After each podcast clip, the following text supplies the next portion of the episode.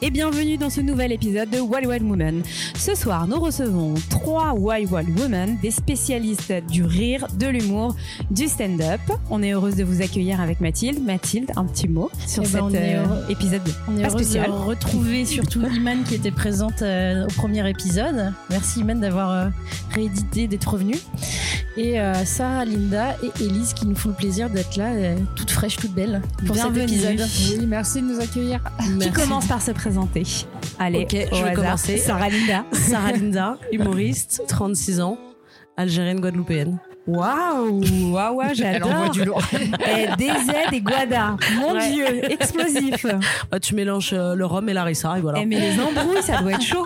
Ouais, non, c'est tendu. J'ai pris waouh. les pires côtés des deux cultures. Ah, je, je- je rêverais d'assister à une de tes embrouilles. Et ensuite, nous avons Élise. Or, Lise, euh, bah, bonjour, euh, bonjour à toutes. Euh, moi, je suis humoriste depuis trois ans. Depuis, euh, je suis team confinement en 2020. et, euh, et à côté de ça, et avant d'être humoriste, j'étais euh, prof de philo et je le suis toujours. Voilà. Bon, la première question qui tombera tout à l'heure, tu la connais, c'est comment est-ce qu'on passe de la philo au rire? Mais tu n'y réponds pas, je me prépare. Et enfin, on a notre cher Iman.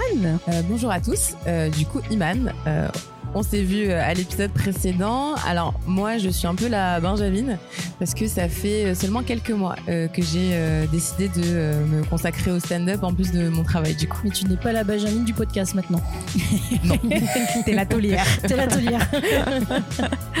Super, bah merci. On commence tout de suite par nos questions. Bon, Mhm. alors, Sarah Linda, j'allais dire Maria Luisa. c'est une nana qu'on a interviewée au Brésil. Pas de soucis. On est en train de tout mixer. En plus, tu m'as dit Guadeloupe, machin. Ça y est, mon cerveau, il fait n'importe quoi. Sarah Linda, ok. Dis-moi. Tu t'es décrite comme humoriste. C'est ton métier principal? Tu fais autre chose à côté Euh, ou pas? depuis peu, je fais que ça pour l'instant. Euh, avant, je, je bossais, j'étais euh, dans le secteur du bâtiment, et j'étais chargée de clientèle. Et euh, entre temps, je me suis vraiment lancée dans le stand-up parce qu'avant, j'étais assistante de production d'humoristes comme Jean-Claude Moaka, Sako Kamara. Et du coup, un jour, je me suis dit bon, il faut que je me lance. Et je me suis lancée euh, l'année dernière. Donc, euh, je suis comme humaine. Quelques, ça fait quelques mois. Enfin, ça fait un an précisément. Et j'ai commencé tout de suite euh, à me produire moi-même pour euh, produire mon premier spectacle, double jeu. Et donc du coup, euh, depuis, bah, euh, passionnée euh, de stand-up et je continue. Tu lâches pas l'affaire. Non, je lâche pas. Et euh, du coup, c'est quoi justement de produire son propre spectacle? C'est compliqué. Qu'est-ce que ça implique? Ça t'implique toi en tant que personne? Parce qu'en fait, il faut que tu sois minutieuse, rigoureuse, déterminée. Par exemple, euh, lorsque tu euh, produis ton propre spectacle, il faut bien que tu penses à faire ta déclaration de la SACD. Qu'est-ce que c'est Euh, la pas. en fait, c'est comme, euh, en fait, c'est un établissement qui te permet de protéger ton spectacle, le déclarer et euh, d'inclure toutes les personnes qui ont pu collaborer avec toi.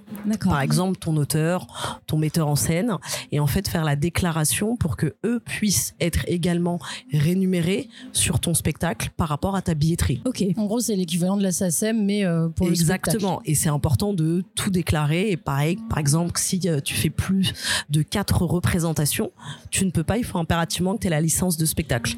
Donc du coup, je suis actuellement dans tout ça. Mais ça, tu le euh, savais ou tu l'as appris sur le tas Non, ou, je l'ai appris par le biais euh, d'être, bah, par exemple, assistante de production, euh, en ayant également échangé avec différents humoristes et de producteurs indépendants. Et, euh, et donc, du coup, je me suis rendu compte qu'il faut impérativement être très, euh, très organisé sur Ah, ce type carré, de. là. Ah oui, t'es obligé. Ok. T'es obligé. Et alors, quand tu dis que tu, tu, tu euh, t'autoproduis, c'est-à-dire que c'est ton argent que tu injectes dans, euh, Oui.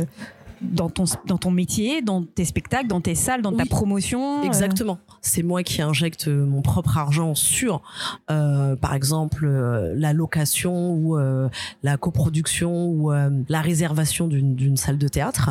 Moi, par exemple, j'ai eu la chance de travailler, enfin, en tout cas, j'ai eu la chance d'avoir une date au théâtre de la Clarté, deux dates précisément. Alors, combien ça coûte ça Si tu as envie de le dire. hein. Moi, j'ai aucune idée. En hein, fait, en fait, pas. ça dépend des contrats que tu signes. Ah, ok. Parce que par exemple, si tu fais une coproduction, euh, t'es dans euh, la partie où ils vont te demander, euh, par exemple, euh, 400 euros d'avance D'accord. pour bloquer la date et euh, pour euh, anticiper la rentrée d'argent. Et ensuite, euh, tu as la deuxième partie dans cette coproduction où ils prennent, par exemple, 50-50 sur la billetterie. Ou sinon, tu as des cas où c'est la location de salle.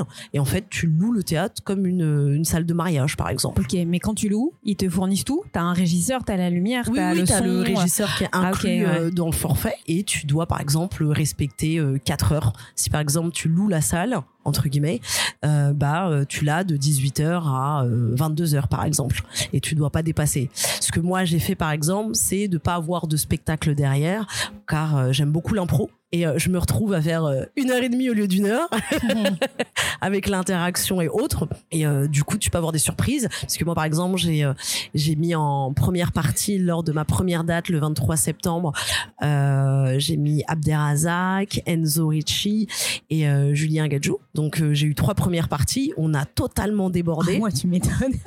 c'était une super soirée. On était full. C'était une salle de 200 personnes. Bravo. donc, en plus, il y avait mis un DJ sur place et tout. C'était euh, stylé de dingue. La deuxième partie, j'ai fait plus soft. J'ai fait plus de texte parce que j'ai- j'aime beaucoup l'impro, mais là, j'ai voulu être euh, beaucoup plus carré.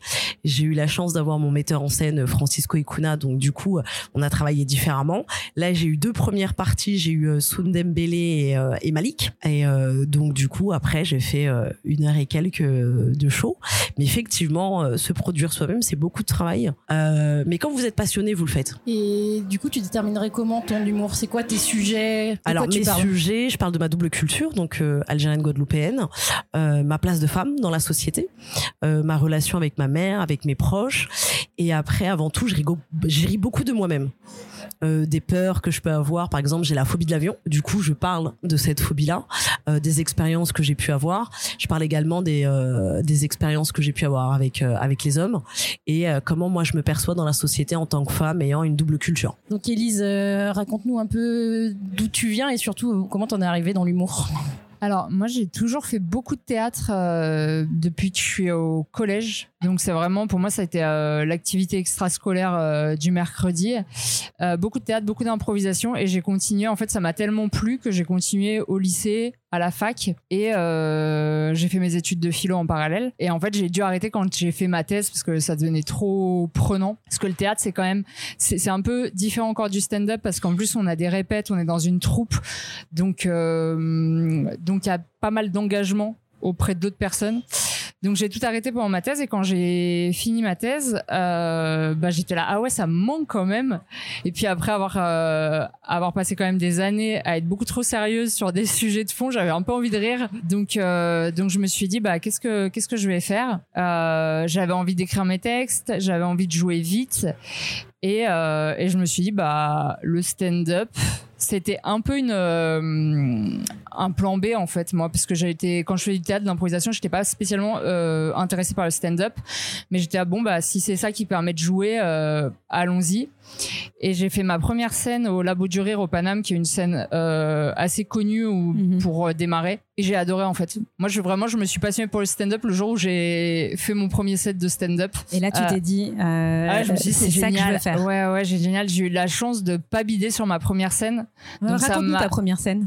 Ma première de quoi scène, tu alors, parlais euh, je parlais durant ma thèse. Euh, j'ai j'ai été faire une partie de ma thèse aux États-Unis, donc je parlais de ça en fait, des années de thèse euh, aux États-Unis. Après, quand je suis rentrée, je- enfin quand je c'est suis- marrant de faire sa thèse aux États-Unis. Ouais, c'est génial. Ok.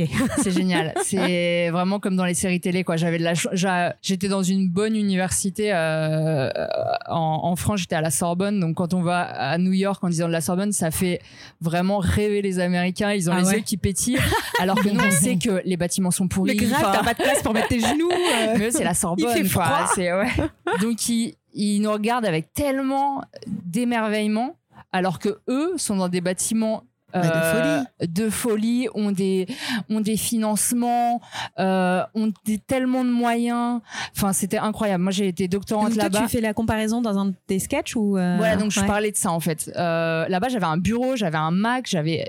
On n'a pas ça en France, vraiment. Deux salles, deux ambiances. Ouais, donc j'ai vraiment vécu euh, Sex and the City, euh, Manhattan, euh, les cocktails, euh, vraiment la grande vie euh, qui n'est pas la vie des New-Yorkais qui galèrent à 40 ans en coloc. Enfin, au fin fond de Brooklyn. Du coup, je parlais de ça, en fait. Mais j'avais aucune culture stand-up. Donc après, je me suis rendu compte qu'en fait, les Français qui racontent leur expérience aux États-Unis, enfin, c'était quand même un, peu un sujet marronnier qui avait beaucoup été Ouais, traité. Euh, mais quand on démarre, on se dit, j'ai une idée de génie. je vais parler de mon expérience aux États-Unis. Justement, t'étais là-bas quand t'étais aux États-Unis, t'allais voir des spectacles de stand-up Pas du tout parce que j'étais pas intéressée par le stand-up. En fait, le- la seule personne que j'ai vue là-bas, c'est Gad Elmaleh parce que j'avais des. Attends, j'allais la dire en plus, c'est tu l'as sorti. Oui, oui, non mais j'ai vu Gad Elmaleh, mais j'avais même pas prévu d'y aller. C'est parce Ah que et j'étais, moi j'étais à NYU, mon université, la New York University, c'est juste à côté du Comedy Cellar qui est un comedy club très connu à New York.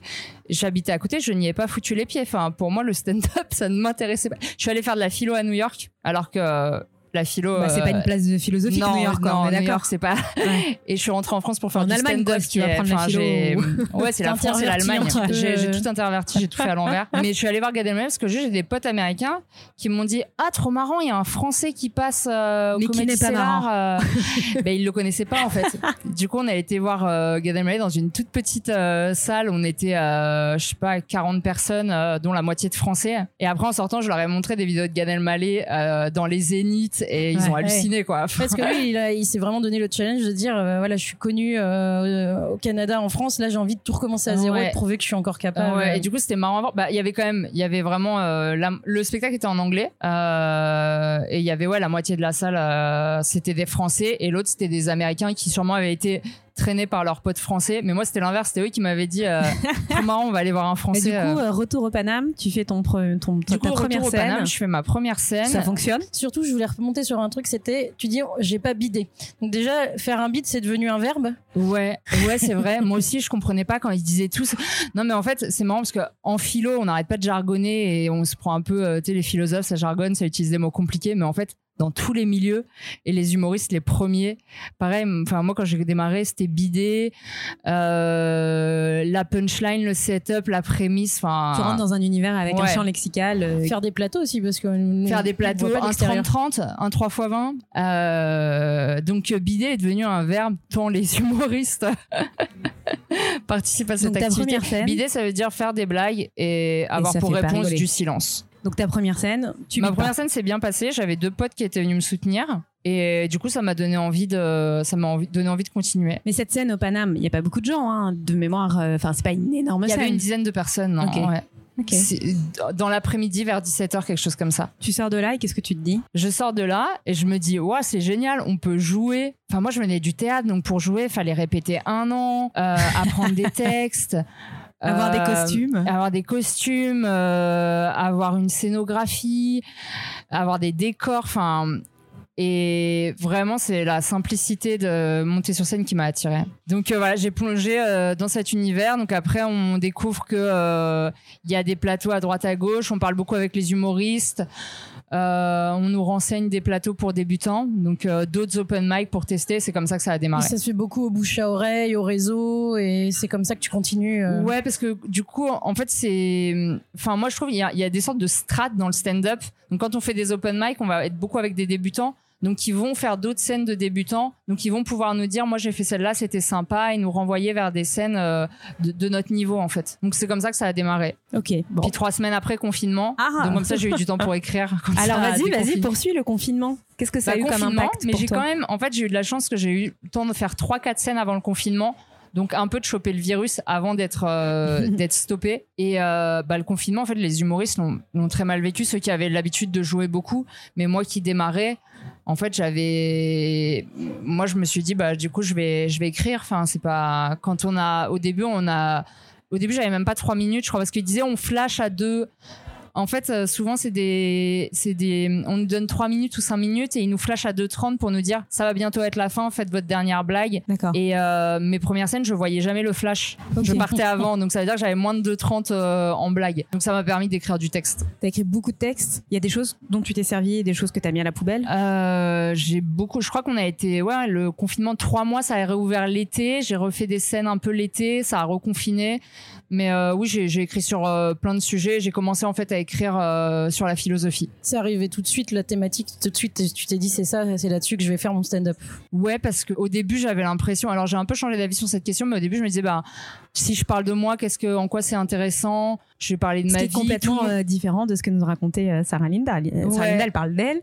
Et toi, tu t'interroges en Oui, oui, disant, tout à mais fait. Mais- ça mais je- personne. mais j'y reviens ouais. j'y reviens un peu maintenant je vois en quoi euh, en quoi c'est brillant de faire rire sur des sujets que beaucoup de gens traitent parce que faut trouver euh, du coup euh, la, la prémisse la punchline qui n'a pas encore été faite Et qu'est-ce qu'il y a de rigolo dans la philo? Comment on Plein peut de rire de choses. la philo plein de choses alors mon spectacle euh, du coup j'ai aussi je produis aussi mon spectacle donc tout ce que disait Sarah Linda j'étais là oui c'est compliqué J'approuve. C'est un peu une épopée. En fait, mon spectacle, je parle à la fois de mon parcours euh, à la fac, donc ça démarre, euh, le spectacle démarre après mon bac quand je décide de, de m'inscrire en, en fac de philo, et ça se termine avec ma soutenance. Génial. Et parallèlement à ça, je retrace euh, toute l'histoire de la philosophie, donc ça démarre dans l'Antiquité avec euh, Socrate, et ça termine au 21e siècle avec moi. Ah, génial Bravo. Pas mal. Iman, on te connaît, mais représente-toi. Euh, alors, euh, moi, ça fait quelques mois que je me suis lancée dans le stand-up. Euh, ça fait depuis. Alors, ma première scène, je l'ai fait euh, mi-octobre. C'était la semaine du 10. À peu près, j'ai Mi-octobre pas la date, euh, 2022. 2022, exactement. En fait, à la base, euh, j'aimais pas trop mon taf. Et, euh, et j'ai essayé de trouver une activité euh, à, à faire euh, après le travail. Euh, et euh, je me rappelle, j'avais dîné avec euh, des copines et euh, certaines, elles revenaient du Festival d'Avignon. Et c'était aller voir euh, un spectacle de stand-up. Elles m'ont dit, Iman, tu devrais tenter. Et elles m'ont dit, bah regarde, il y a le cours Clément. Si tu veux t'inscrire. Alors le cours Clément n'avait plus de place, sachez-le. C'était euh, en juin et ils avaient plus de place pour septembre. Finalement, j'ai trouvé un autre cours et euh, allée faire des cours et au bout d'un mois, euh, le, le coach en fait euh, m'a dit bah écoute, vas-y, va sur scène. Voilà le nom de ce plateau. Ils prennent des débutants, envoie juste un message. J'ai envoyé un message, j'y suis allée et au final euh, ça s'est super bien passé. Donc moi aussi ma première scène elle s'est super bien passée. J'avais invité euh, la moitié de mes collègues, il y avait 20 personnes euh, qui étaient là que pour moi. Et, et après j'ai commencé à faire des scènes tous les soirs. Et ça m'a vraiment donné un, un regain de vitalité parce que c'était un moment où je m'enlisais beaucoup dans mon quotidien. Surtout que j'étais en télétravail très souvent. Et le stand-up, ça m'a vraiment permis de sortir, d'écrire, d'utiliser un peu plus euh, mes méninges. De te révéler un petit peu plus ça. toi aussi. et de rencontrer plein de gens. Et donc, du coup, justement, toi, c'est quoi un peu ton, ton style d'humour? De quoi tu parles? Comment t'abordes les choses? Euh, alors moi personnellement je vais pas chercher très loin. Je pense euh, comme euh, Sarah Linda j'écris sur moi en quelque sorte. En tout cas des thématiques enfin des choses qui m'arrivent dans ma vie.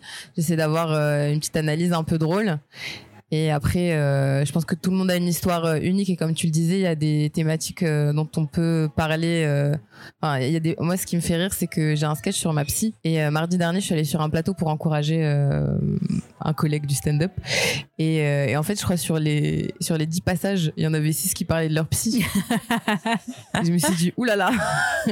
Mais ce qui était bien, c'est que c'était toujours un point de vue différent parce que les gens vivent leur thérapie de manière différente pour des raisons différentes.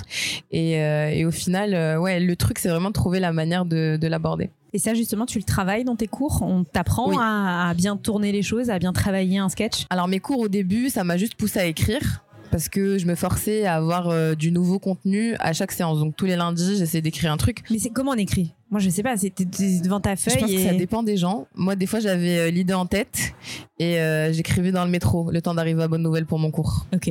Et une fois que j'allais en cours, j'étais obligée de faire un truc. Et en fait, je sais pas, c'est comme j'y pensais toute la semaine mais que j'écrivais mes notes dans le métro, au final, il y avait quand même une structure dans mon esprit. Et une fois que j'étais face à tout le monde, euh, j'arrivais à en faire euh, un sketch, un vrai sketch. Donc toi, sur ta feuille blanche, il n'y a pas écrit euh, j'arrive, je prends la parole et là, je sors ça et bim, ça, ha ha ha, ça rigole. non, non. pas comme ça. Non, j'écris juste des notes rapidement. Même aujourd'hui, je pense que mes sketchs, j'ai aucun truc écrit. En général, je revois la vidéo C'est marrant les avant méthodes de passer. Différentes. T'as une grosse part d'improvisation dans ce cas-là. Ouais, tu... Pas vraiment, même pas. Même pas. Non, c'est Ah, quand vraiment non. tout en tête.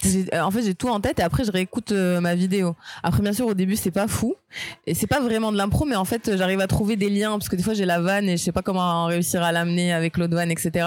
En fait, une fois que je me trouve face au public, c'est comme si je parlais à quelqu'un et d'un coup, mon cerveau trouve le lien. Et ça t'a fait quoi la première fois justement de te réécouter ou de te voir euh, sur scène ou faire des blagues Euh, Moi, ça m'a vraiment flatté parce que les gens rigolaient beaucoup. Et toi, très physiquement, tu t'es trouvé comment sur scène? Tu t'es dit, putain, je Euh, suis bonne, euh, je suis, euh, je suis à l'aise avec mon corps. Je C'est suis très mentir de dire que non. euh, Non, mais voilà, c'est une vraie question. Mais euh, oui, en plus au début, euh, sur toutes mes scènes, je mettais toujours la même chose. Je mettais toujours un col roulé noir avec un jean, parce que c'est la tenue que je mettais le premier jour. Et je trouvais que c'était très neutre, alors que je m'habille pas comme ça dans la vraie vie. Et pourquoi tu voulais être neutre justement? Euh, parce que je voulais que les gens écoutent ce que je dise euh, sans forcément euh, regarder ce que je portais. D'accord. Parce que moi, dans la vie de tous les jours, euh, en général, je suis toujours un crop top, euh, je mets des trucs roses, jaunes, euh, etc. Et là, je me suis dit, je vais aller hyper neutre. Et je pense que ça fonctionne au final, euh, d'y aller Et aujourd'hui, c'est toujours ton dress code? Euh, non, parce qu'il fait chaud. Alors, du coup, t'es à poil, c'est ça ou? Du coup, là, la dernière fois, j'ai mis une jupe vendredi dernier, par exemple, parce qu'il faisait vraiment très chaud. Mais euh, j'ai- pas non plus y aller de manière hyper euh, exubérante. Je sais pas si vous êtes d'accord avec moi, les filles, euh, sur la tenue, mais je pense que y a, c'est un sujet euh, au final. hein, ouais. Ouais, tu peux réagir. hein. Moi, j'y faisais pas du tout attention au début et maintenant je fais gaffe. Je fais gaffe euh, parce que ça, ça permet de, de faire des blagues dessus aussi et de, mieux connecter avec le public. Mais je suis totalement d'accord. En fait, surtout que nous, on est des femmes. Donc, on va forcément se dire, bon, on va nous regarder. Euh, moi, maintenant, j'en ris parce que je suis totalement à l'aise avec mon corps et puis euh, je suis plus du style de nana. Je m'en fous de ce que vous pensez de moi. Et un jour, il y avait une personne dans le public et il était focalisé sur ma cuisse. Et j'avais mis un genre de legging en cuir, enfin un pantalon euh, stretch. Et du coup, bah, je l'ai inclus dans mon sketch et j'en riais euh, en lui, disant, euh, lui, il était, il, il était là, obnubilé par ma cuisse. Je lui dis, bah, qu'est-ce qu'il y a? Tu veux la- le gigot d'agneau? Qu'est-ce qui se passe? Et donc, du coup, les gens ont ri. Et en fait, euh, bah, maintenant, je l'utilise, mais euh, je suis, je rejoins totalement Iman sur le fait que on va réfléchir à comment on va s'habiller sur scène pour d'une ne pas être provocante de deux ne pas laisser sous-entendre certaines choses parce que par exemple moi je fais pas mal d'improvisation et euh, dans mon texte où là où je parle euh, de mes euh, déceptions amoureuses j'interpelle le public en disant voilà moi je suis en galère j'ai besoin d'un gars ça se passe comment quoi? Et, et donc du coup t'en as certains ils vont vraiment croire Ah ouais, que je suis sérieuse. quoi. oui parce que j'ai reçu des messages des DM sur mon compte Instagram Ah ouais. Oh, merci beaucoup de m'avoir fait un appel de phare. Euh, est- non. Est-ce qu'on peut aller boire un verre et tout? Et c'est super drôle, c'est qu'en plus, c'est le pote moche qui m'envoie un message. Je me suis dit, waouh Et je fais toujours un peu en sorte de trouver un gars qui passe ou voilà, qui est attentionné ou en tout cas qui, qui est avec moi qui a une connexion. Parce que je sais pas pour vous les mais je pense que quand tu montes sur scène, tu as besoin de créer une connexion avec le public. Parce que si t'as pas cette connexion là, ils vont pas euh, suivre ton histoire, ils vont pas comprendre, ils vont pas voilà. Et donc du coup, euh, bah tu reçois des messages comme ça et tu te dis bon, il faut peut-être que je fasse attention. Est-ce que les gens n'ont pas compris qu'on fait du stand-up et que là on est dans un, on fait un 10 minutes ou un 5 minutes ou un 7 minutes où on déconne. C'est pas sérieux. Ouais, c'est pas la vraie vie, Et, quoi, les euh, gars. On j'ai déjà aussi eu des gens qui m'attendaient à la fin du plateau. Est-ce que je peux avoir ton numéro? Ah ouais. et toi, t'es là, tu dis, ok, le mec n'a pas compris en fait. Et c'est ça aussi la complication d'être une femme dans le milieu du stand-up. Mais alors sur les vêtements, euh, j'ai écouté une interview de Fressinet qui expliquait que lui volontairement, dans ses, débuts, le mec s'habillait euh, à la fois en fille, il avait coloré ses cheveux, il mettait des boucles d'oreilles parce qu'il se disait ok si je fais un bide et je dis de la merde, les gens se souviendront toujours que en tout cas j'avais un style particulier, un peu comme Farid aussi qui a son style euh, bien à lui. Mais les mecs eux ils ont aucun problème justement à, jouer justement sur ce que tu dis, sur les lignes, voilà. Et, euh, et c'est peut-être ce qui nous différencie parce que nous les meufs si on monte sur scène on se dit putain le mec il, il a que regardé mes cuisses, il a que regardé mes euh, et puis voilà, après en DM, quoi. C'est Oui, c'est ça, mais c'est pour ça que- parfois. hein. Je trouve que c'est très important. En tout cas, mon avis, je pense que c'est important d'être à l'aise avec soi-même. Euh, moi, je sais que je me suis lancée dans le stand-up euh, quand j'ai eu ce déclic d'avoir cette euh, confiance en moi. Parce que quand tu montes sur scène, tu t'exposes aux gens. Tu t'exposes au regard des gens. Et si par exemple, tu as une réflexion et que tu as du mal à, à l'entendre, à la digérer, euh, ça peut te perturber Ouais. dans ton moment de passage. Et euh, je pense que c'est important. En tout cas, personnellement, euh, je suis passée par ce travail-là personnel pour pouvoir euh, me confronter à un public. Et comme les filles, j'ai fait des cours de théâtre et j'en fais encore euh, justement avec mon metteur en scène Francisco Icuna où je continue à travailler, j'apprends des textes parce que faire une pièce de théâtre, en tout cas participer à une pièce de théâtre et faire du stand-up, c'est deux mondes parallèles. Ça n'a rien à voir. Et euh, donc là, on parlait justement des codes vestimentaires. Est-ce que vous pensez qu'il y a un code de l'humour qui peut être différent entre les hommes et les femmes? Est-ce qu'il y a un humour féminin versus un humour masculin? Euh, moi, je pense que les hommes sont plus réceptifs au, juste aux blagues prononcées par un homme. Ça peut être la même blague. Euh, ils vont beaucoup plus rire. Euh, je sais pas, je pense que c'est inconscient. Et en plus, si c'est des blagues en rapport avec euh, le sexe, Ouais, ce que j'allais dire. euh, ça les met mal à l'aise que ça soit une fille qui le fasse. Et toi, c'est ce que tu fais sur scène. Tu Oui. parles de sexe. Ouais, moi j'ai remarqué hein, quand c'est des publics avec beaucoup d'hommes, ça rigole pas forcément. Et quand il y a des nanas, en général, elles plaisantent. En plus, moi, je fais très attention à faire des des blagues sexuelles, mais qui ont rapport à, à moi, donc en tant que femme. Et j'ai remarqué que les Donc, t'exposes ta vie sexuelle. c'est ça. Et les ou juste, euh, en tout cas, ma position sur certains trucs, Mhm. etc. Voilà, moi je pense ça, ça, ça. Mais j'essaye de pas être euh, sur. En gros, je donne pas mon opinion sur ce que font les hommes en fait. Alors que par exemple, les hommes, moi je trouve qu'ils font beaucoup de blagues sur le sexe, où en fait c'est ah les femmes, nanani, ah Ils les femmes, nanana, etc. euh, C'est ça. Et moi, j'essaie vraiment de pas du tout prendre position sur le sexe opposé. Je me prends moi et je prends mon opinion en tant que femme euh, hétéro. Mais euh, les mecs, ils vont plutôt être comme ça. Mais j'ai l'impression que autant les, les femmes vont quand même rire à des blagues borderline misogynes parce que bon, elles ont l'habitude. Autant les hommes, dès qu'une femme parle de sexe, ça les met mal à l'aise. Et je pense que ça les renvoie à certaines insécurités de savoir que les femmes en fait ont une opinion sur le sexe. Donc forcément, ils vont dire, ça veut dire que peut-être que les mes partenaires sexuels, elles partagent la même opinion qu'elles, même si c'est par rapport à sa propre sexualité. Mais moi, je trouve que les femmes euh, sur scène, en stand-up, elles, elles mettent à nu, elles prennent la parole sur des sujets dont on parle jamais. Enfin, euh, moi, quand j'ai été de voir Iman, il y avait euh, comment est-ce qu'elle s'appelait? Noélia, et elle parlait bah, de, elle avait eu des enfants, et puis bah, du coup, elle parlait de la rééducation du périnée. Honnêtement, sur scène, je n'ai jamais entendu ça. C'est pas comme tu dis. Enfin, aucun mec n'ira en parler. ou quoi. On va en parler quoi? Sur euh, des groupes Facebook, euh, dans des groupes, euh, voilà, un peu cachés et tout. Et je me dis qu'en fait, tout ce qui est silencié par la société, bah, grâce à vous, euh, aux stand-uppers, on peut enfin en parler et ça peut être euh, mis, euh, mis, mis en lumière. quoi. Donc allez-y, continuez à parler de sujets qui sont réservés, vous savez, tout à la fin des magazines, là, les questions sexo, là. Mais Je sais pas ce que t'en penses, madame Non, la philosophe. Je suis, je suis, je suis totalement d'accord, mais euh, même, même en fait, quand euh, les femmes ont des sujets communs, comme le féminisme par exemple, on va entendre très peu d'hommes parler du, du féminisme. Euh, on va entendre beaucoup de femmes avoir un set sur ça.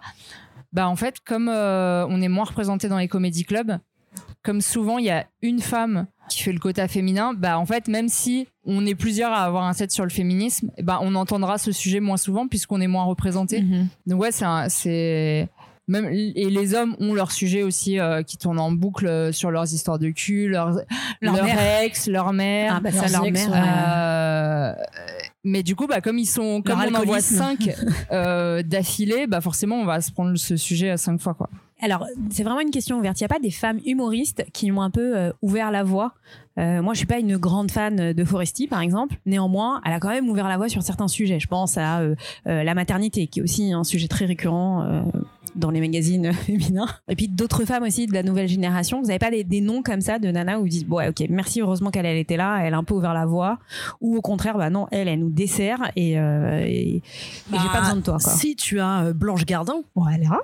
Oui, Euh. Blanche Gardin qui, euh, qui a son humour et qui dit les choses euh, très calmement et très clairement. Et très cru. Très cru aussi, effectivement. Elle me fait énormément rire. Je repense, je l'ai vu sur scène deux fois et, après, t'as euh, aussi un autre style de euh, Nawel Madani aussi, Ouais. Qui apporte un autre style, qu'on aime ou qu'on n'aime pas. Et t'as euh, différentes femmes euh, qui ont euh, apporté leur, leur style sur scène en évoquant les sujets que les filles viennent de parler. Mais ce qui est dommage, comme disait Imen, c'est que quand nous, on est des femmes, on parle de sexe, c'est totalement différent. Et euh, les réactions ne sont pas pareilles. Euh, moi, par exemple, on est déjà venu euh, me voir me dire « Ah, euh, ça, ça change une nana qui parle pas de sexe. » Et c'est vrai que moi, j'en Ah ouais. parle pas crûment, je parle d'autres sujets un peu plus crus, ou sinon, je, je suis à la limite. Et euh, j'aime bien aussi jouer euh, sur les réactions que les hommes peuvent avoir. Mais c'est vrai que en tant que femme, on va être deux fois plus jugé.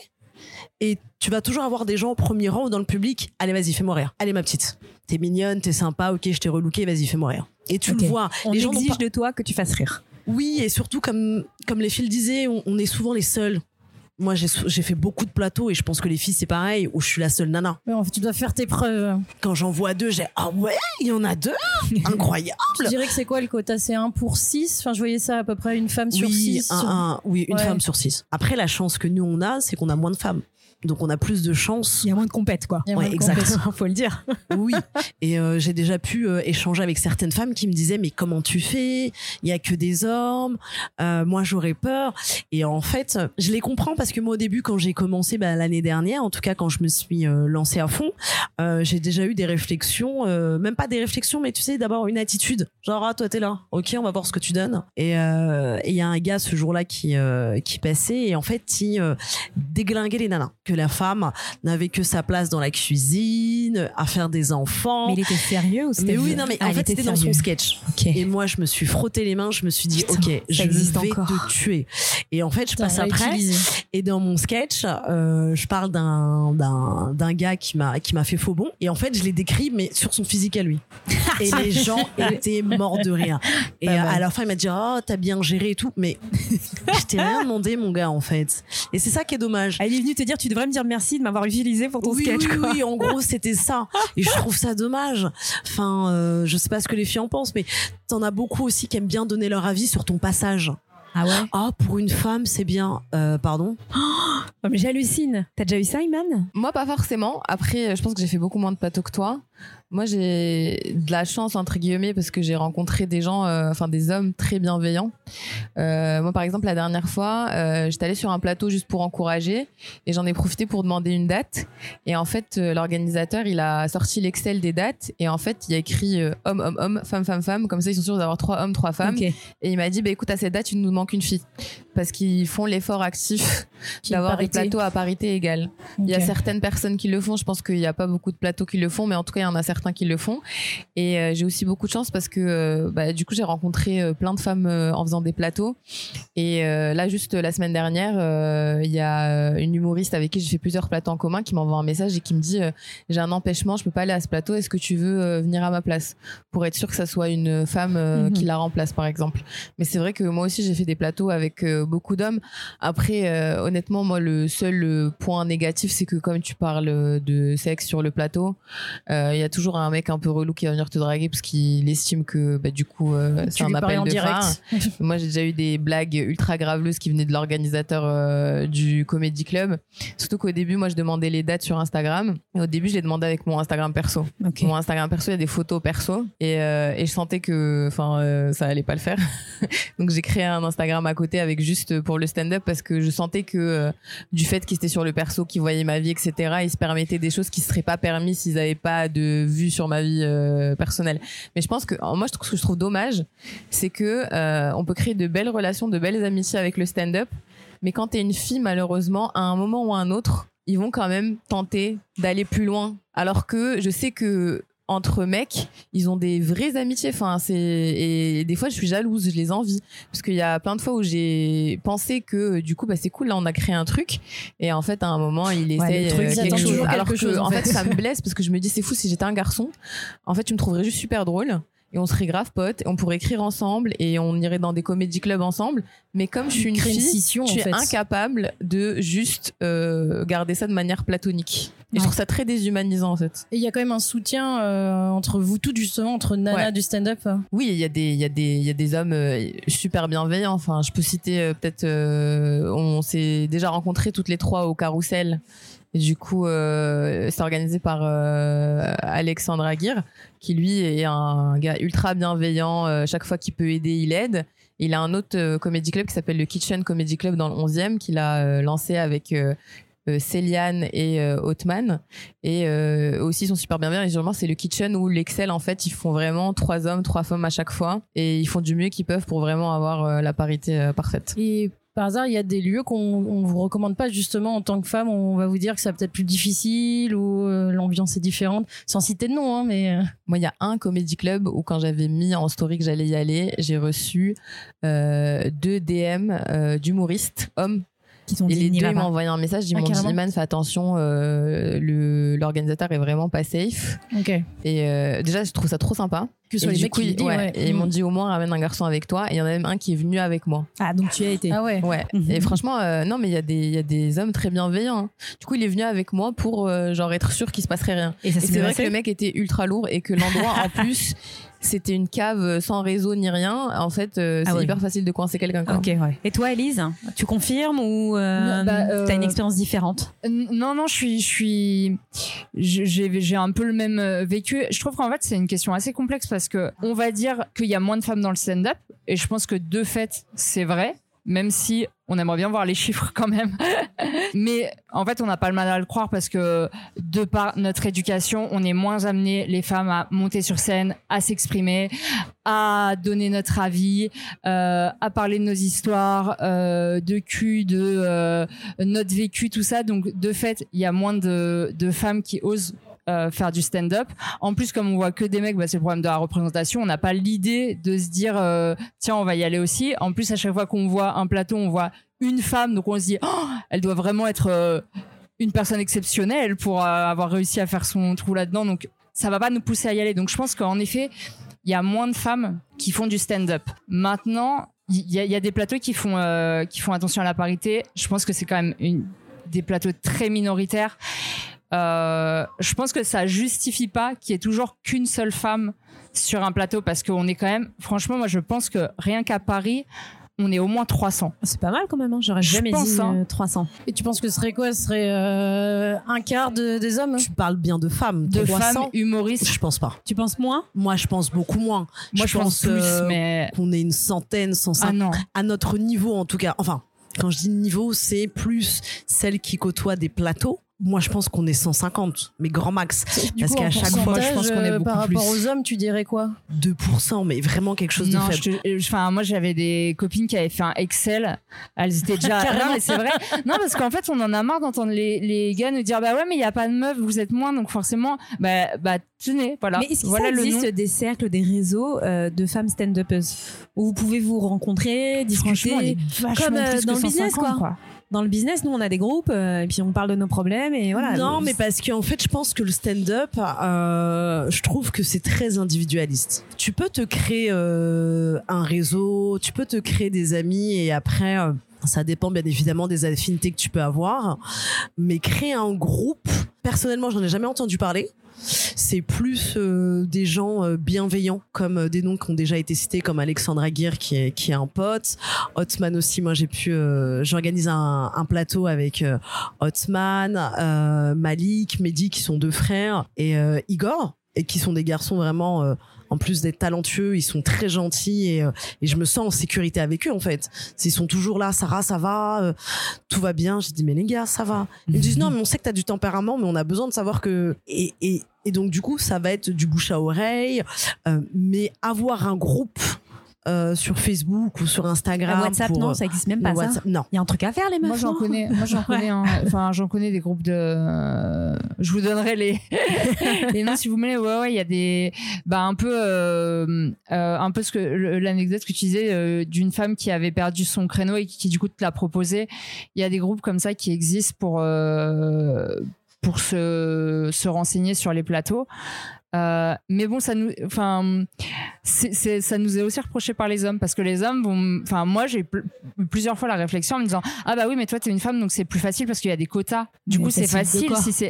Donc en fait ils ont retourné euh, La situation, ouais. le, ouais, le fait que bah Ouais, oui on est obligé de faire des quotas parce, que quota. sinon on nous voit pas sur les plateaux et vous nous invitez pas et de fait en fait il y a il y a à la fois le fait que les femmes sont sont moins amenées ont moins le réflexe d'aller faire du stand-up et il y a aussi que pour décrocher des dates en plateau, faut beaucoup relancer, faut beaucoup euh, Alors, demander. comment ça se passe ça justement? Eh ben, tu vas sur Instagram, tu tapes euh, Ah ouais. co- hashtag Comedy Club euh, Paris, tu, où tu demandes des noms, tu, tu vas avoir plein Tu de pages de Comedy Club, tu vas suivre plein de comptes et t'envoies des DM. Est-ce que je pourrais, je suis humoriste, je démarre, est-ce que je pourrais jouer sur ton Et plateau ça répond souvent, euh, même si c'est que soit oui ou non, ça répond souvent? Euh, Ça lâche beaucoup de vues. Ah, ils te laissent en vue les gars. Ouais ouais ouais. Mais pour décrocher un plateau, en fait, euh, en fait, faut, faut vraiment, faut relancer, faut se faut se pointer euh, le soir euh, dans un comédie club alors que t'es pas invité, t'es pas prévu pour jouer, pour dire salut, est-ce que je pourrais faire un 3 minutes, un 5 minutes hors chapeau? Et en fait, ça, bah, les hommes ont plus appris à le faire. Toi, tu le Euh, fais ça? Moi, je le fais pas. Et quand je suis sur des plateaux, j'entends souvent des hommes me dire Bah, après, je passe au Paname, je vais voir si je peux choper un créneau. Après, je passe à, à ce Comedy Et on Club. dirait un espèce de, de comment ils s'appellent les chauffeurs euh, Deliveroo ou les livreurs quoi, tu vois, euh, ils sont notifiés, ils savent qu'il y a un truc, il y a une Ouais, ils savent- qu'il y a un plateau, et, Et, par exemple, quand le, plateau dont je parlais, le Labo du Rire, où il y a beaucoup de jeunes, de, de jeunes débutants qui, qui démarrent, bah en fait, il y a huit humoristes de programmés. Et euh, l'année dernière, je jouais beaucoup là-bas au Labo du Rire. En fait, il y en a huit de programmés. Toi, tu as attendu ton mois pour avoir ta date. Et il y a, on est genre 12, 13, 14 à passer parce qu'il y a cinq personnes qui sont qui venues en disant est-ce que je peux passer, je peux tester trois minutes. Donc en fait, ça fait des line-up à rallonge, ce qui en soi n'est pas un problème parce que le public, en fait, euh, ils aiment bien voir. euh, monde. ouais, à voir, mais bon, qu- quand c'est des passages courts, mais en fait, c'est surtout que tous ceux qui font ça, c'est des hommes. C'est des hommes. Et pourquoi, d'après toi, les femmes vont pas justement essayer d'aller faire ça? L'éducation des. En fait, rien ne m'empêche physiquement de le faire, mais déjà. je- On, est, on a moins été éduqués comme oser. ça à, à oser y aller. Et ensuite, faut quand même, faut quand même euh, quand tu viens à 22h au Paname, par exemple, pour essayer de choper un créneau, t'arrives, t'es entouré de 20 gars qui se connaissent, qui parlent fort, qui font leurs blagues de cul, qui sont tous potes. Euh, moi, je suis plutôt d'une nature timide. Faut quand même aller oser euh, dire. Et je, je pourrais faire un, un 5 S'il vous minutes plaît. parce que je, je fais des blagues sur Socrate. Donc, euh, euh, Ça peut être intéressant, c'est le thème de la soirée. Rien ne m'empêche de le faire, mais c'est vraiment pas évident. Et ouais, Ah, En fait, aussi, ce qui est compliqué, c'est que ils ont besoin de voir ce que tu vaux pour pouvoir ensuite te reprogrammer. Mais comment ils font? Il faut dire que Alors, tu tu vas as un faire open Instagram, euh, tout ni- nickel, euh, faut que tu aies une bonne stratégie de marketing quoi. Bah, En fait, tu as des plateaux qui donnent la chance vraiment à tout le monde. Euh, par exemple, moi j'ai rencontré beaucoup de potes au Comédie Pigalle au plateau de Auguste, qui est euh, un organisateur qui organise euh, différents plateaux d'open mic. Il m'a donné ma chance et franchement je lui en remercie parce que j'ai beaucoup pris en confiance sur mes sketchs et donc du coup voilà j'ai pris de l'ampleur, j'étais de plus en plus à l'aise. Donc du coup quand tu vois tu fais un plateau que ça marche bien, les organisateurs ils se connaissent tous donc ils vont faire du bouche à oreille. Ah non mais elle elle est bien machin machin. Si t'enchaînes les bides c'est compliqué pour jouer. Ok, t'as l'étiquette euh, bide. Oui, tu peux avoir des étiquettes et même quand t'es bon, tu peux, tu peux avoir des jours où t'es pas dans le truc et que ça marche pas. Moi, ça m'est déjà arrivé de, de faire des bides. Après, moi, je suis un peu particulière, c'est que j'aime les bides. Pourquoi? Parce que ça me permet de travailler davantage. Exactement. Et je me dis, ok, pourquoi j'ai bidé? C'est peut-être que j'ai pas bien vendu ma vanne, peut-être que j'étais stressée, que j'ai pas respiré. Donc du coup, j'aime bien euh, analyser. Comme Iman, j'aime bien euh, m'enregistrer ou me regarder pour euh, analyser ma gestuelle ou tout simplement ma diction, euh, ma voix ou autre. Et c'est vrai qu'on est beaucoup plus jugé que les hommes sur le fait, bon, est-ce que elle, tu la connais, est-ce qu'elle est bien ou pas? Et en fait, ils vont se référer à des humoristes qui peuvent être également débutants comme nous et qui euh, nous apprécient ou nous apprécient pas en fait. Waouh, c'est chaud quoi. Ouais, c'est ça, c'est des euh, bandes de potes. C'est ce que tu disais, Iman, c'est que euh, ils sont potes entre eux, ils s'invitent entre eux et ils invitent des gens qui leur ressemblent. Donc c'est de la reproduction sociale après. comme on la, Non mais comme c'est on la un vrai connaît. boys club comme on peut avoir ouais. dans les entreprises Ouais, ouais. et, enfin, et dans en la plus, quoi. comme statistiquement, les plateaux sont majoritairement tenus par des hommes, Ouais. bah, du coup, ils s'invitent entre eux, quoi. Mais du coup, là, on parle de, de, de reconnaissance, de se faire connaître justement sur les plateaux. Mais est-ce que les réseaux sociaux peuvent pas aussi changer la donne, vu qu'on peut poster nos propres vidéos? Est-ce que ça crée pas un peu plus enfin, Moi, maintenant, j'en suis pas mal sur Instagram, et j'ai l'impression qu'il y en a qui se font connaître un peu plus, plus vite. Ils font peut-être des plateaux en même temps, mais ils peuvent se faire connaître plus vite parce qu'ils postent pas mal de vidéos, justement. Après, ça dépend du rapport que tu as avec les réseaux sociaux. Moi, par exemple, je suis pas du tout fan des réseaux sociaux. J'ai un compte Instagram qui est public et qui n'est pas personnel, personnel, pardon. Je me suis fait la même question, la même, je me suis posé la même question que Iman sur le fait de, attends, je vais faire attention aux photos que je poste et tout. Donc, j'ai un compte qui est public, euh, mais moi je suis pas fan des réseaux sociaux. Le fait de se mettre en avant, faire des vidéos, je suis très admirative des gens qui le font, mais moi je suis pas du tout fan de ça. Et donc du coup, c'est quel est le rapport que tu as avec ça? Parce que tu as des gens qui font des vidéos et ça cartonne. Mais quand tu les vois sur scène, c'est pas la même chose. Et tu crois que ça t'a déjà desservi le fait de pas être hyper présente sur les réseaux sociaux et de pas faire des sketchs sur TikTok et Instagram? À ce jour, non, parce que euh, j'ai la chance de pouvoir euh, jouer euh, sur différents plateaux et moi, ça me dérange pas du tout de faire des open mic, au contraire, parce que voilà, mon, j'ai fait mon spectacle, ça a plu aux gens, euh, il y a eu du bouche à oreille et autres. Euh, mais c'est vrai qu'on m'a souvent dit, mais Sarah, ce serait bien que tu sois plus présente sur les réseaux sociaux. Euh, si demain t'as une t'as une résidence, par exemple, au point virgule ou dans un autre autre grand théâtre. Alors, qu'est-ce que c'est qu'une résidence? Alors, une résidence, c'est quand tu as un contrat de trois mois avec un théâtre et tu joues une fois ou deux ou trois fois par, euh, par semaine au sein de, de ce théâtre-là. En sachant que pour les théâtres comme par exemple, euh, je sais pas, le point virgule ou le grand point virgule ou peut-être euh, le Paname ou autre, ils vont beaucoup aussi se focaliser sur le nombre de followers que tu as. C'est-à-dire que si par exemple tu es suivi par plus de 10 000 personnes, ils ont un minimum de garantie D'accord. Que tu plais. que tu plais mais Et que tu vas ta venir. va être remplie. en fait. oui, par Comme par exemple l'Apollo Théâtre, il y a une salle aussi de 90 personnes. Ils vont regarder tout de suite tes followers. Donc en fait, Donc ça devient un incontournable quand même, en fait, d'avoir les réseaux sociaux, d'être bien présent. sûr que euh, ça aide, mais ça veut dire que donc moi à ce jour j'ai 1700 followers, je suis inutile. Non, non, mais je- moi, je suis complètement d'accord avec toi. Je- je- Donc tu peux avoir des gens qui ont 22 000 followers, 50 000, 100 000, en sachant que tu en as beaucoup aussi qui les achètent. Donc, oui. est-ce que c'est vrai ou pas Oui. Moi, à partir du moment où je vois pas la petite pastille bleue, c'est que t'es pas certifié. Donc, peut y avoir des comptes fake, tu vois. Mais ce qui est malheureux, c'est qu'en plus de ça, nous, on est des femmes. Donc, en fait, c'est un homme qui doit nous juger la plupart du temps. Mhm. Donc, savoir si on vaut le coup ou pas.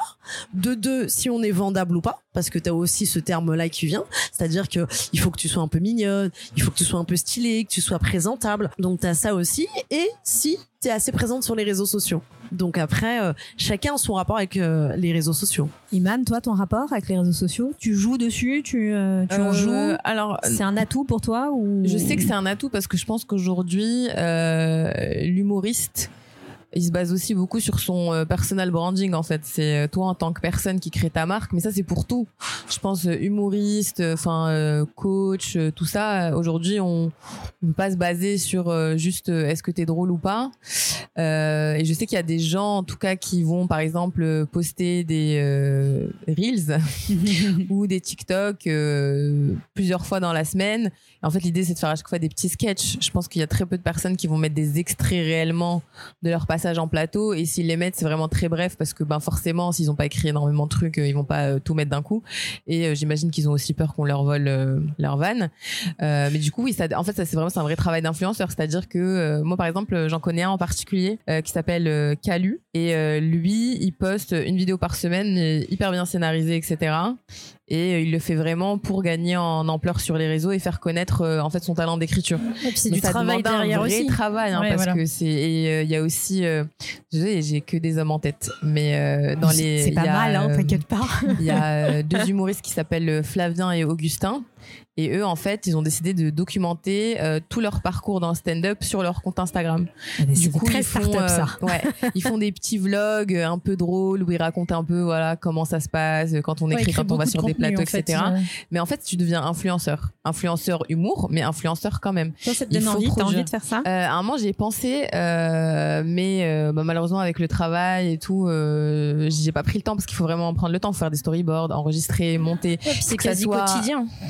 Ouais, et il faut que ça soit des bonnes images. Je veux dire, tu peux passer par exemple ton week-end à créer du contenu, mais du coup, il faut que tu aies les scénars, euh, les storyboards, les gens pour te filmer, un truc de qualité. Donc euh, le euh, iPhone, c'est pas forcément un. Et savoir être régulier, en fait. C'est ça, aussi, savoir euh. être régulier. Donc en fait, il faudrait que tous les week-ends, tu produises pour euh, poster euh, toute la journée. Mais moi, c'est, je, je pense que si euh, demain j'ai envie vraiment de me professionnaliser, oui, je m'attellerai à la tâche et euh, j'essaierai vraiment de prendre en main mes réseaux sociaux. Pour l'instant, bon, je crois que j'ai euh, 360 followers, euh, ce qui est déjà ça de prix. Mais euh, j'ai essayé de poster des petits extraits. Ouais, Moi, ce que j'avais fait euh, quand j'étais entre deux, euh, entre deux travails, vu que je travaille à côté, euh, j'avais fait une vidéo avec une youtubeuse qui a, euh, je crois, un million ou deux millions de- d'abonnés sur YouTube, qui s'appelle Océane. Du coup, j'avais fait une vidéo et j'avais dit, est-ce que c'est possible juste de mettre mon Instagram? Euh, au final, elle a mis mon Insta perso. Ah non Bah, surtout qu'en plus, j'avais. en Le fait, j'avais- truc. Non, mais surtout que j'avais mis mon Instagram, euh, mon Instagram public Ouais. dans Non, le mais- formulaire. Et je sais pas comment ils. Enfin, j'imagine qu'ils ont dû retrouver mon Insta perso. Parce qu'en fait, après, elle m'avait envoyé un Bah, WhatsApp, je l'avais pas Il y a vu. des photos mieux sur son perso. Non, mais il est euh. en privé. Et en fait, le truc, c'est que euh, elle m'a envoyé un WhatsApp pour me demander mon Insta perso. Je l'ai pas vu à temps et je pense que le montage, il fallait le faire très rapidement. C'était trop tard. Et du coup, ouais, c'est c'est mon Insta perso. Et du coup, des gens sont venus me follow sur mon Insta perso, mais moi, je les ai pas acceptés parce que du coup, ça me. Ben non. Ça, ça m'arrange pas. Par contre, ce qui est marrant, c'est que dans cette vidéo, je dis que je travaille dans la cybersécurité et qu'il y a quelques semaines, il y a une, euh, il y a une, il y a une adolescente de terminale qui m'a dit salut, euh, je je fais mon projet de fin d'année sur la cybersécurité. Je t'ai vu dans la vidéo de ça, je me suis dit Complètement. bon, ouf. ça a pas du tout eu l'effet escompté. c'est déjà ça de prix. Et Ça toi, Élise T'offrir des opportunités d'emploi dans la cy- cybersécurité. Peut-être. Élise, t'as ton Euh, rapport eh aux réseaux moi, je- sociaux. euh, écoutez, je viens de m'y mettre. Bravo. Eh ben, écoute, donne-nous toutes les informations. Euh, alors en fait, ça a parté du constat, bah, euh, ce que je disais tout à l'heure. de- Moi, je joue environ une à deux fois par semaine. Ce qui peut paraître beaucoup pour quelqu'un qui ne fait pas de stand-up, en fait, c'est pas euh, énorme dans la mesure où il y a des personnes qui jouent tous les soirs, même plusieurs fois par soir. Mais en fait, j'ai du mal à relancer les gens, j'ai du mal à me pointer sur les plateaux, euh, j'ai du mal à faire du forcing, j'ai toujours l'impression de, d'embêter les gens. Donc le stand-up qui m'a apporté vraiment cette grande liberté, c'est génial, tu griffonnes un truc, tu montes sur scène, bah je vois les limites. Bien que je sois une femme et que c'est censé être plus facile pour moi euh, grâce au quota. et comme j'avais envie d'écrire plus, de jouer plus, bah du coup depuis un mois, je me suis dit bah je vais poster euh, avec ce, ce challenge de poster euh, toutes les semaines. Donc toutes les semaines maintenant, je fais des petites, euh, je fais un format de vidéo où je, le principe c'est de dire que je suis la plus bonne des philosophes. Et donc j'explique euh, chaque semaine pourquoi mes prédécesseurs euh, Kant, Spinoza. Nietzsche ne m'arrivent pas à la cheville. Grosso modo, c'est ça. T'es présente sur Instagram, c'est ça? Alors je les poste sur TikTok, Sur TikTok. et quand j'en suis fière, je le, je le, je fais suivre sur Insta. Et ça marche bien sur TikTok? Hmm, pff, non, ça démarre. Enfin, moi, j'ai pas beaucoup j'ai pas du tout. J'ai Ok. 100 personnes sur TikTok et ça fait euh, max 1000 vues, ce qui est vraiment pas grand chose sur TikTok. Non, mais c'est pas mal. Mais je me dis que, en fait, en en faisant, déjà, ça m'apprend à le faire, Ouais. ça m'apprend à faire du montage, ça me stimule pour écrire, euh, ça me fait faire du storytelling, ça me donne des idées, ça me fait m'amuser avec la philo euh, de passages que je pourrais pas forcément mettre sur scène. Euh, et je me dis, bah, si je tiens le rythme, dans trois mois, j'aurais fait plein de contenu et je serais fière d'avoir réussi à poster régulièrement. Et en plus, ça m'amuse parce que dans mon spectacle, il y a, il y a une dimension de vulgarisation. Donc il y a vraiment le défi de d'essayer de vulgariser très rapidement, très simplement la pensée d'un philosophe pour ensuite faire des blagues dessus. Alors que là, dans les vidéos, je m'en fiche. euh, si on n'apprend rien, c'est beaucoup plus un personnage et le prétexte de faire des blagues, c'est de dire que euh, Spinoza n'avait rien compris euh, comparé à ce que j'ai compris moi à mon âge. Et quand tu Donc dis vraiment pour m'amuser. tu fais tes vidéos sur euh, TikTok et quand t'en es fier, tu les mets sur Instagram. Donc c'est à dire que tu mets plus Instagram sur un piédestal dans le fait que le contenu doit être plus pertinent euh, parce que la cible est plus pertinente. parce que TikTok, j'ai vraiment zéro follower et très peu d'humoristes, alors que sur Insta, euh, mon réseau, euh, mon réseau d'humoristes est plutôt sur Insta et c'est sur Insta que je demande les, les plateaux. Que tu fais les plateaux. ouais. Ouais.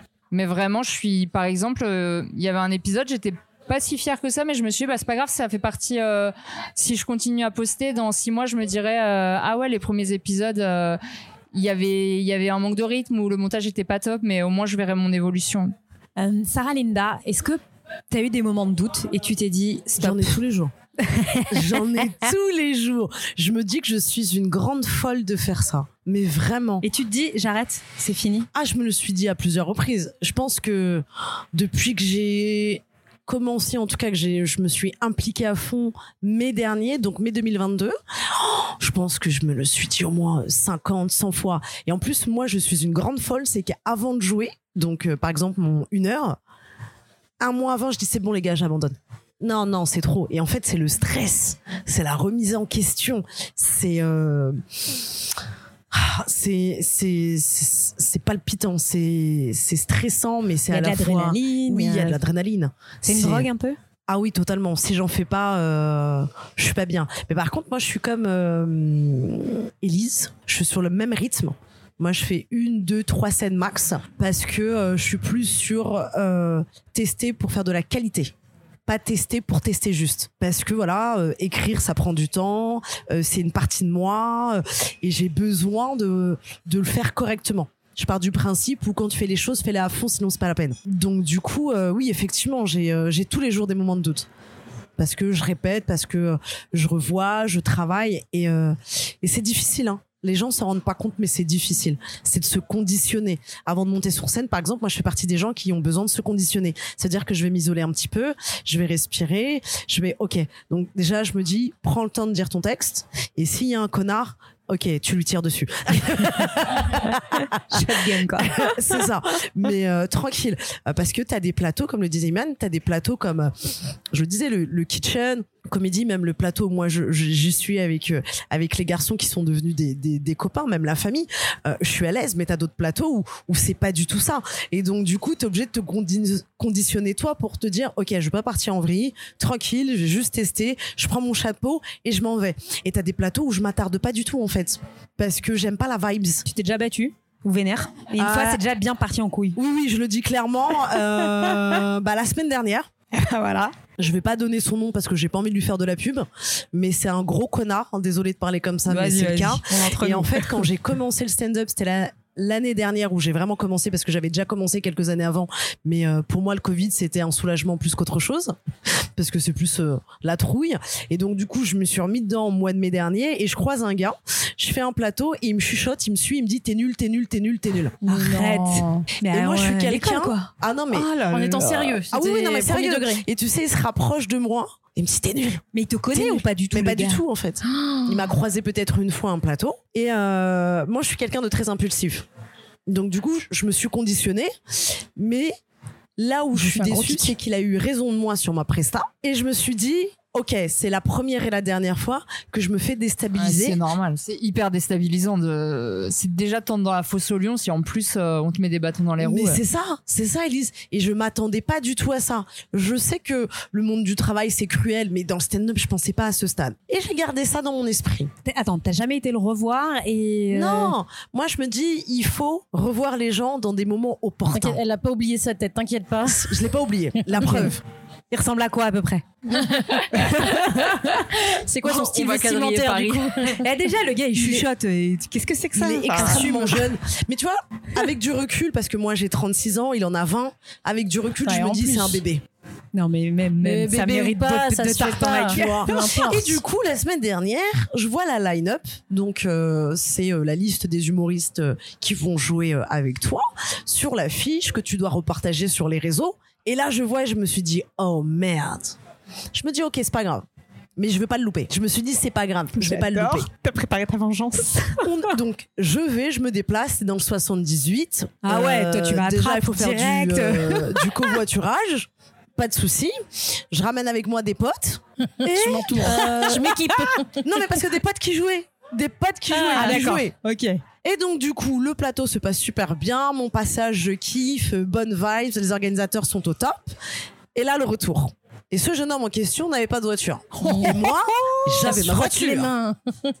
Et un pote à moi qui était dans la line-up lui propose de le raccompagner. Et il était là, ah, euh, stylé ta Audi. Et je lui dis déjà, toi, tu parles pas avec moi en fait. J'ai Ah, dit, tu me parles pas. Et je lui dis, tu montes même Et pas dans ma voiture. pas. Tu montes pas. J'ai dit, tu montes même pas dans Il ma voiture. reconnu. Attends la suite. Il me regarde et tout. Il me dit, tu parles à moi. J'ai dit, t'as très bien entendu, jeune homme. Je parle à toi en fait. Le respect, tu ne connais pas. Aujourd'hui, je vais t'apprendre le respect. Tu montes pas dans ma voiture. Et il a fait le genre, genre du gars, ah mais de quoi tu me parles? Je sais pas. Oh là là. Je, je lui ai remis dans le contexte. J'ai dit dans tous les cas, le respect, tu vas finir par l'apprendre. Mais aujourd'hui, là, ce soir, tu te débrouilles pour rentrer. Tu vas mourir à Trappes. tu ne montes pas dans ma voiture. Et j'ai eu ce soulagement parce que je ruminais ça depuis, avec beaucoup de recul. hein. Je me suis dit, non, j'ai pris trop à cœur ce qu'il a fait alors que c'est un bébé et que je suis beaucoup plus âgée que lui et que ces petites choses-là ne doivent même pas m'atteindre en fait. Mais tu vois, jeudi dernier, libération. Mais non, mais c'est bien. On te l'a remis sur ta route et t'as pu dire ce que t'avais à dire. Mais oui, et c'est pour ça que je pars du principe où les choses doivent arriver à un moment bien opportun. Moi, par exemple, je fais partie des gens où, euh, moi, j'ai 36 ans, j'ai commencé l'année dernière. Pour moi, je, fais le stand-up tardivement. Par contre, j'ai des potes à moi qui me disent non, Sarah, t'as un avantage, c'est que t'as roulé ta bosse et que t'as des choses à raconter. Mais toi, t'as des valeurs. Oui, Ce mec a 20 ans, a zéro valeur. c'est ça. euh, je sais pas s'il fera carrière. Moi, je lui souhaite pas. Mais, euh, mais bon, t'as pas de valeur. euh, chaud, mec. Ah oui. T'as 20 Et, ans, euh, t'oses comme ça à t'attaquer à une meuf. Et par la 36 ans. suite, j'ai appris qu'il avait l'habitude d'avoir ce type de comportement Ah avec ouais. tout type de personnes. À tout type de personnes. hommes, des gens qui sont plus longtemps, qui sont présents dans le stand-up depuis un certain temps. À, à plusieurs reprises, il a failli se faire fracasser la tête. Et en fait, ça m'étonne pas. C'est que t'as pas d'éducation, t'as pas de respect pour autrui, que ça soit homme ou femme. Et après, t'arrives avec la bouche en cœur, tu crois que t'allais monter dans ma voiture. Ah, mais ce jour-là, j'étais tellement heureuse, les filles. Ah, dit, bah tu voilà, m'étonnes. tu m'oublieras pas. Le soir même, il est parti regarder toutes mes stories. La, la chute. Eh ben, bravo, franchement, c'était parfait. Élise, t'as eu des coups bas comme ça Euh, Des croche-pattes pas dans les loges. aussi frontales, mais euh, mais je comprends très bien ce qu'elle a pu ressentir parce que déjà moi je me sens oppressée quand on ne m'agresse pas euh, euh, directement. Je me sens oppressée par l'atmosphère euh, des des coulisses avant de monter sur scène. Et je me souviens dans un comédie club, j'étais la seule femme. Il y avait euh, six ou sept humoristes hommes. Donc pareil, ils, ils parlaient fort, ils faisaient plein de blagues de cul, ils se tapaient euh, sur l'épaule. Enfin, et moi, je restais un peu à l'écart parce que je me disais, je vais me concentrer sur mon texte, je vais me concentrer sur mon passage.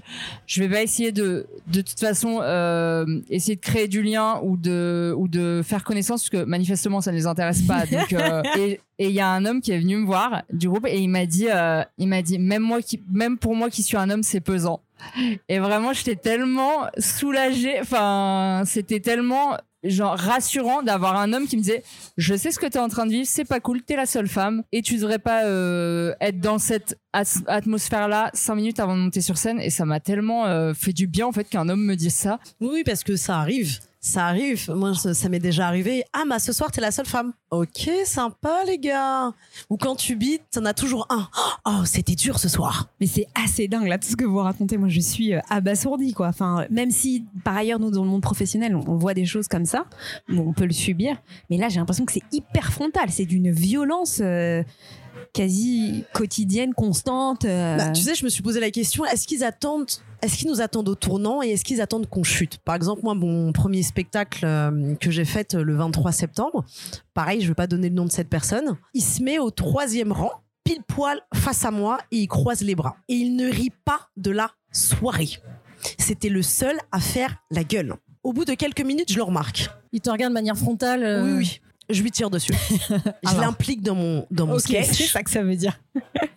et je lui tire dessus. J'étais tellement heureuse quand 200 personnes ont ri. Tu m'étonnes. Et à la fin, il s'est retrouvé Ah, c'était bien. Non, t'as pris ta place. T'as juste voulu faire le gars qui est fâché, énervé. Pourquoi? Je ne sais pas. Tu et je ne pas pas, savoir. devant une nana qui, euh, qui fait de l'humour. et Et c'est ça. C'est fou. Waouh. Et toi, Iman, euh, des coups bas Non, non, Non. Moi, ça va. Bah après, en soi, euh, enfin, moi, je fais pas de, enfin, j'ai pas de, de une heure, euh, une heure et demie à, à présenter. Ouais, mais même sur, même sur euh, Moi, tes 2, franchement- 3, 4, 5 minutes euh, avant, tu vois des gens, tu. Oui, bien sûr. Après, en soi, moi, jusqu'ici, euh, enfin, à part euh, les mecs qui te font du rentre dedans, les blagues salaces, euh, À part. Ouais, c'est quand même beau. euh, À part, les gars bon, qui t'envoient ça des DM euh, pas très nettes et tout. Non, mais je veux dire, à part ça, euh, sur un plateau, bon, moi, j'ai beaucoup de chance parce que j'ai des très bons amis. C'est rare que je fasse un plateau où j'ai pas au moins un ami qui vienne.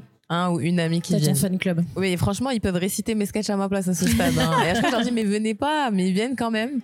Et euh, en règle générale, quand je vais sur un plateau, il y a au moins une personne que je connais, parce que c'est des plateaux, du coup, au final, c'est les mêmes plateaux, les mêmes gens, etc. Donc au moins, j'ai une personne que je connais. Et, euh, et en plus, enfin, euh, bah, comme toi, moi, je suis chargée de relations clients. Et ça m'a appris à créer du lien. Donc en général, j'ai la conversation facile, donc je vais essayer de créer du lien. En plus, je les follow sur Insta, donc je retiens des choses sur eux. Je dis ah mais j'ai vu ça dans ta story Insta, etc. Et les gens ils sont contents qu'on s'intéresse à eux. Alors je le fais pas euh, consciemment, hein. C'est une déformation professionnelle, mais je pense que ça m'a beaucoup aidé parce que les, les gens, euh, en fait, au final, j'arrive à créer du lien avec eux. Après moi, il y a des plateaux que j'ai pas aimés, je, je remets pas les pieds, tout simplement. J'y vais plus. Et euh, les plateaux que j'ai appréciés, je repasse dessus. Et après moi j'ai beaucoup de chance parce que du coup là j'ai arrêté de moi demander des dates à des plateaux. En général c'est eux qui viennent vers moi qui me disent ah ben Iman euh, est-ce que ça te chauffe de venir par exemple la semaine prochaine etc. Mais c'est vrai que toi tu parlais Elise euh, d'aller au Paname par exemple pour demander des dates et justement euh, je m'étais dit que j'allais commencer à le faire mais euh, avec un pote qui le fait déjà pas y aller Ok, toute seule. Pas y aller seule. En fait, en fait, c'est que ça, c'est que ça, le pire, c'est que ça marche. C'est que moi, je le fais pas, mais j'ai vu des, des mecs le, se dire, ouais, je vais aller demander des dates, je vais pas passer par le labo, je, je veux pas faire l'open mic.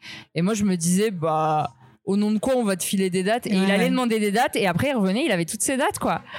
Et donc, je t'encourage à le faire. Euh, moi, je l'ai, moi, j'ai pas eu le, j'ai pas eu le courage de le faire, mais je t'encourage à le faire. Bah, Honnêtement, moi, j'oserais pas y aller toute seule. En plus, en général, euh, enfin, il me semble pour le Paname, ils vont genre au créneau de 23 heures. Moi, je me vois pas y aller, euh, petite nana d'un mètre soixante euh, à 23h dire ah salut, est-ce que je peux avoir une date s'il vous plaît? Et Ouais, ensuite faire euh, un sketch où euh, je parle, que de cul? Euh,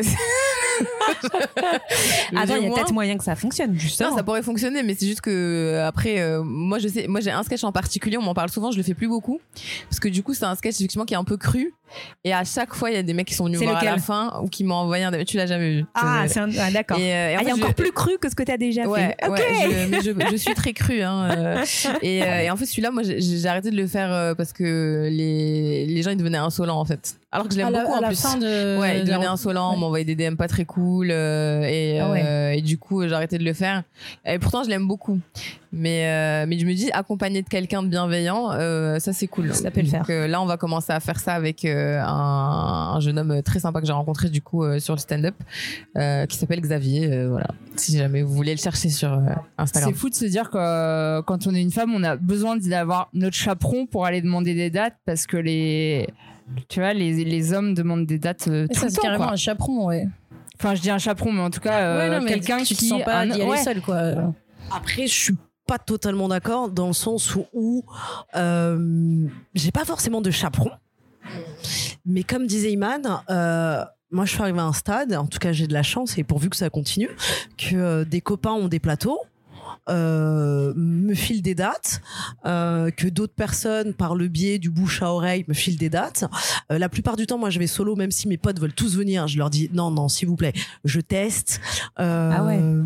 Parce qu'ils vont rebondir et après, je veux faire un truc avec mes potes. Non, c'est pas la peine. Mais par contre, moi, j'aime bien aller toute seule. D'accord. Moi, j'aime bien aller toute seule à des plateaux. J'ai pas besoin de, de, de, de chaperon. Tu t'y vas, quoi. Ouais, j'y vais. En, En fait, je pense qu'Iman, tu parlais d'être accompagné pour demander des dates, pas pour aller, pas pour aller jouer. Ah, pardon. Ah, ok. Excuse-moi, Iman. euh, J'ai mal compris alors. Mais euh, je, je pars pas forcément accompagné. Après, euh, sur certains lieux, tu peux. Par exemple, parce que tu as besoin d'être rassuré et que surtout quand tu es un peu stressé et que ça fait un moment que t'as pas joué, ça, ça fait toujours plaisir d'avoir un visage que tu connais et qui et t'as cer- certaine confiance en fait. Tu vois. Euh, mais après, c'est sûr que tout le monde n'est pas méchant, tout le monde n'est pas vilain, tout le monde ne fait pas des crasses. Euh, moi, ce que j'ai pu vous énoncer, c'est une anecdote parmi euh, tant d'autres, mais euh, Mais à côté, t'as vécu des super moments, des oui, standing des, ovations. t'as des- des- et- t'as des très belles rencontres, t'as des gens qui sont adorables, mais par contre, il faut pas se voiler la face sur le fait que c'est difficile d'être une femme dans le milieu du stand-up. Pour moi, ça, c'est une certitude. Et vous savez, parce que là on parle beaucoup justement des plateaux parisiens et Île-de-France, vous savez comment ça se passe dans les autres villes? Est-ce que vous avez déjà été euh, vous représenter, euh, faire des représentations justement ailleurs? Alors, j'ai eu la chance de faire Rouen. Ouais. Ah, tu l'as fait aussi. La chance. Pourquoi la chance? La chance parce que c'est cool de sortir un peu de Paris. D'accord, ok. et que le public parisien euh, n'est pas le même euh, que celui de Rouen ou que de celui de Amiens. J'ai fait également Amiens. Et c'est, ils ont, j'ai l'impression qu'ils n'ont pas forcément le, le même humour ou en tout cas la même sensibilité ou les mêmes références.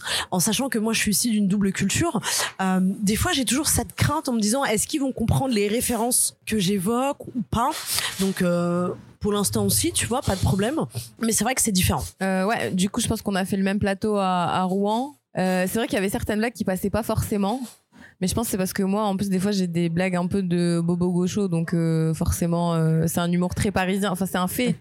Euh, on en parlait justement hier pendant mon cours de stand-up où les Ils ont pas la rêve, quoi. En quand fait, tu- les humoristes qui ont beaucoup de succès à Paris n'ont absolument pas de succès en province.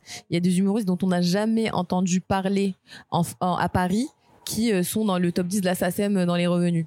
Parce qu'ils- Comme qui, par exemple Ils cartonnent. Euh, Alors, je sais plus, il euh, je crois que lui. alors, non, euh, il m'avait donné un nom. Alors, je vais aller le voir dans- sur Google, mais c'est un, euh, je sais même plus comment il s'appelle. Je regarderai, je vous dirai. Euh, mais du coup, à Rouen, c'était, ça s'est bien passé, mais effectivement, mes blagues un peu trop, euh, en fait, euh, culture parisienne, elles passaient pas. Donc, les gens rigolaient pas. Mais tu sentais qu'il y avait un fossé. Par contre, ouais, les gens ont le rire euh, facile, ce qui est pas forcément le cas à Paris. Et en plus, euh, c'était un comédie club, il y avait énormément de monde. C'était bondé, mais je pense que c'est parce que c'était un des seuls comédie clubs de la ville. Et euh, après, il y avait aussi ce côté hyper convivial où en général à Paris, tu sais, tu vas peut-être prendre un verre et partir. Mais là, euh, comme on- à. Rouen, c'était trop sympa. On, on a euh, on a fait le, le plateau. En plus, c'était 15 minutes chacun, ce qui est pas forcément une opportunité qu'on a à Paris très souvent. 15 minutes, c'est long, hein. En général, on débute à 2,30, 3,30. Et en plus, euh, ils faisaient la captation avec un vrai, euh, une vraie caméra, etc. Ah, Donc, euh, ça amortissait un peu euh, le déplacement.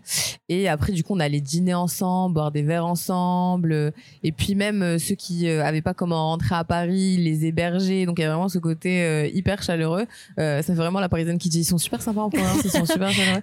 Non, non, c'est juste qu'en fait, euh, je pense que comme euh, c'est, euh, il y a, il y a moins de gens en province, ils, viennent chasser les gens à, Paris. Donc tu peux jouer plus longtemps devant plus de monde en province. Et tu voyais aussi une différence euh, en termes de représentativité des femmes?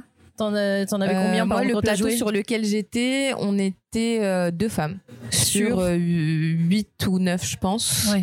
Ouais, c'est pas beaucoup. Il y avait moi et il y avait euh, une, une jeune femme originaire de Rouen. Ok.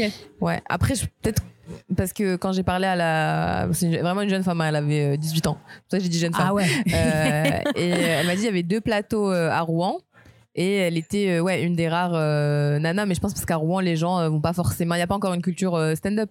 En fait à Paris il y a tellement de monde qu'un- que Mhm. même si c'est un pourcentage infime des Parisiens qui font du stand-up, ça fait quand même beaucoup de monde. Rouen c'est une petite ville, donc en fait au final il y a peut-être moins de gens qui font du stand-up, mais Après, ça, ça c'est le même commence à pourcentage. arriver quand même dans, dans des villes moyennes. euh, J'en vois de plus en plus euh, où c'est peut-être pas forcément justement tous les soirs, parce que tu peux trouver partout tous les soirs sur Paris, mais c'est plus euh, occasionnel. Mais je pense qu'ils essayent justement de, de l'amener un peu plus euh, et pas justement seulement de le centrer à Paris. Justement. Bah là mardi j'étais sur un plateau du coup euh, pour euh, en tant que spectatrice et euh, il y avait une des humoristes qui était super drôle mais j'en rappelle plus de son prénom je suis désolée et, euh, et du coup on a un peu parlé et elle elle est originaire de Toulouse donc elle vit à Toulouse et en fait à Toulouse elle peut remplir des salles de 200 personnes Ah ouais. parce qu'en fait il n'y a pas la même compétition qu'à Paris Bah, c'est le gars euh, qui arrive à New York, tu vois. C'est ça, ouais. Ouais, faut peut-être penser à une euh, relocalisation, les filles, non Élise, ça te chaufferait d'aller euh, ailleurs qu'à Paris Ah ouais, carrément. Moi, j'ai j'ai pas eu beaucoup d'expérience parce que par manque de temps, enfin, faut se déplacer, faire l'aller-retour. Enfin, si on si on enlève l'Île-de-France, parce que ça, je pense qu'on est on est quand même pas mal à aller jouer euh, en dehors de Paris, mais euh, mais en Île-de-France. Et sinon, j'ai joué à Berlin. Ah, ouais. génial Ouais. Comment? Au Baguette Comedy Club, le comedy club des, des Frenchies à Berlin, et c'était génial. Alors, Il comment avait- t'es arrivée là? Tu vivais à Berlin ou on non, non, pas du tout. J'étais euh, en vacances à Berlin et du coup, euh, ça, c'est vrai que c'est le réseau de, des humoristes est quand même génial pour ça. Et donc, je leur ai écrit. Je leur ai dit, ouais, je suis en vacances, je suis humoriste. euh, ça me chauffe de venir faire un set euh, et de vous rencontrer. Et euh, il y avait une autre femme, donc nous étions deux, et une super ambiance. Donc 100% Une su- français. 100% français et euh, il y avait une ambiance hyper festive. J'ai été accueillie comme une guest star de Elise qui nous arrive de Paris, Ah, qui a fait le déplacement. Enfin, c'était vraiment génial. Et puis là, tu vas tenter une nouvelle expérience. Et cet été. là, euh, ouais, alors je, je joue à Lyon euh, le 16 et 17 juin. Très bientôt, donc Ouais, ouais, ouais. Semaine prochaine Ouais, ouais, ouais, c'est ça. Je pars à Lyon. Et à la girafe qui se peigne et ensuite euh, je descends je continue de, de, de Laisse-moi descendre jusqu'à Avignon? Avignon, Ouais, Ouais. ouais, jusqu'à Avignon. Génial. Mais moi, je suis surprise. Je pensais que Avignon, c'était du théâtre euh, très classique. Voilà, je savais pas qu'il y avait du stand-up. Il y a de tout en fait. Le stand-up, il y a de plus, c'est plus, de plus en plus représenté à Avignon. Et au-delà du théâtre, évidemment, c'est majoritairement du théâtre, mais on trouve de la danse, il y a des arts du cirque. Euh, il y a vraiment beaucoup de choses. Alors moi j'aimerais vous poser une question autour de l'argent. Je ne sais pas si on gagne sa vie dans le stand-up, je ne sais pas euh, si vous dépensez plus d'argent que euh, vous n'en recevez euh, grâce aux fruits de votre travail. Si vous avez envie d'en parler, on en parle. Sinon non, mais c'est une vraie question que j'ai. Est-ce que est-ce qu'on gagne sa vie quoi? Est-ce que c'est est-ce que c'est dur? Est-ce que c'est En facile? fait, tu, quand tu fais des plateaux, le chapeau est très variable. Tu peux avoir euh, un Explique euro. le chapeau, par exemple. Le chapeau, par exemple, euh, le maître de cérémonie de la soirée euh, va déjà présenter, donc remercier les gens d'être là, euh, stipuler voilà, il y a, y a différents humours, euh, qu'il faut rire quand c'est drôle, quand c'est pas drôle, bah, un petit sourire, ça fait toujours plaisir, euh, d'être un public bienveillant.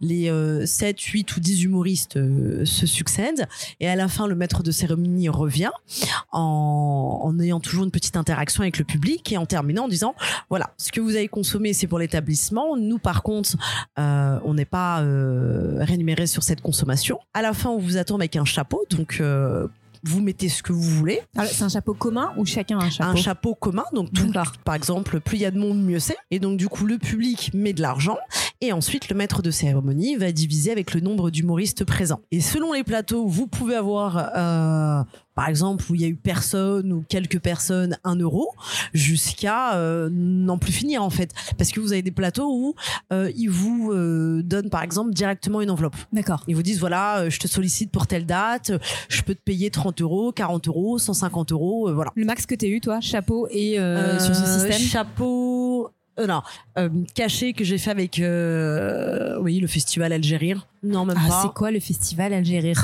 Alors c'est un festival qui est dédié à la communauté algérienne Ok. et en fait ils sollicitent des humoristes qui sont à moitié euh, algériens Mais ou totalement algériens C'est génial. Alors euh, ici, à Paris. à Paris. Ok. Euh, ils l'ont fait également euh, en Algérie.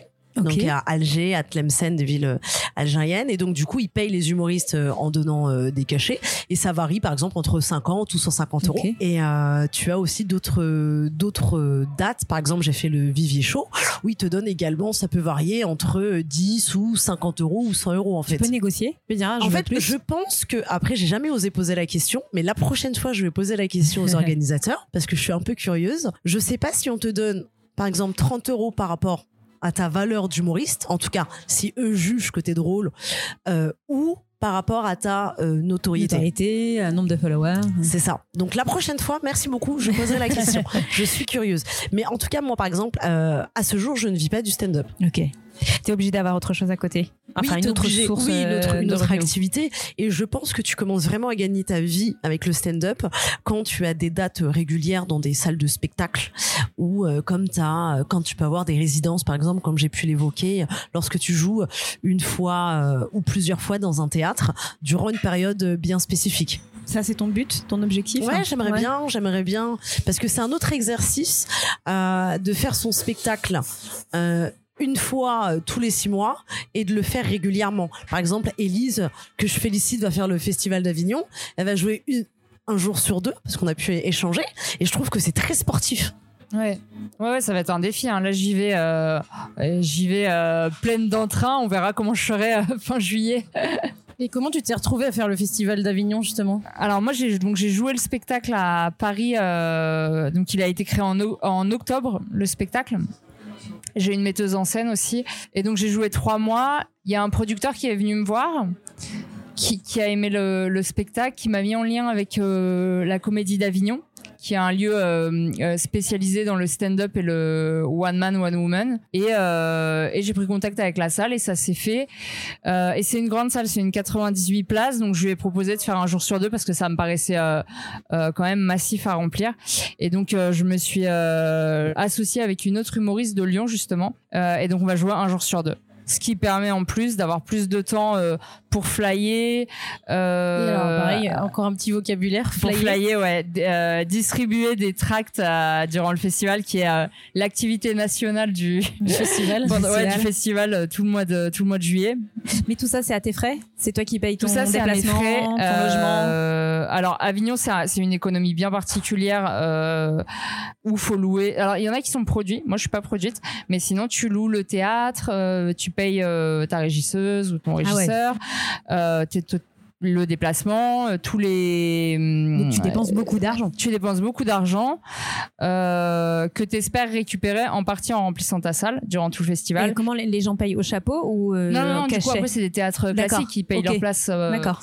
Ils payent leur entrée au théâtre. Et toi, tu récupères quoi sur l'entrée du théâtre L'intégralité. L'intégralité Ouais, D'accord. c'est vraiment euh, c'est de la location de salle. euh, Ok.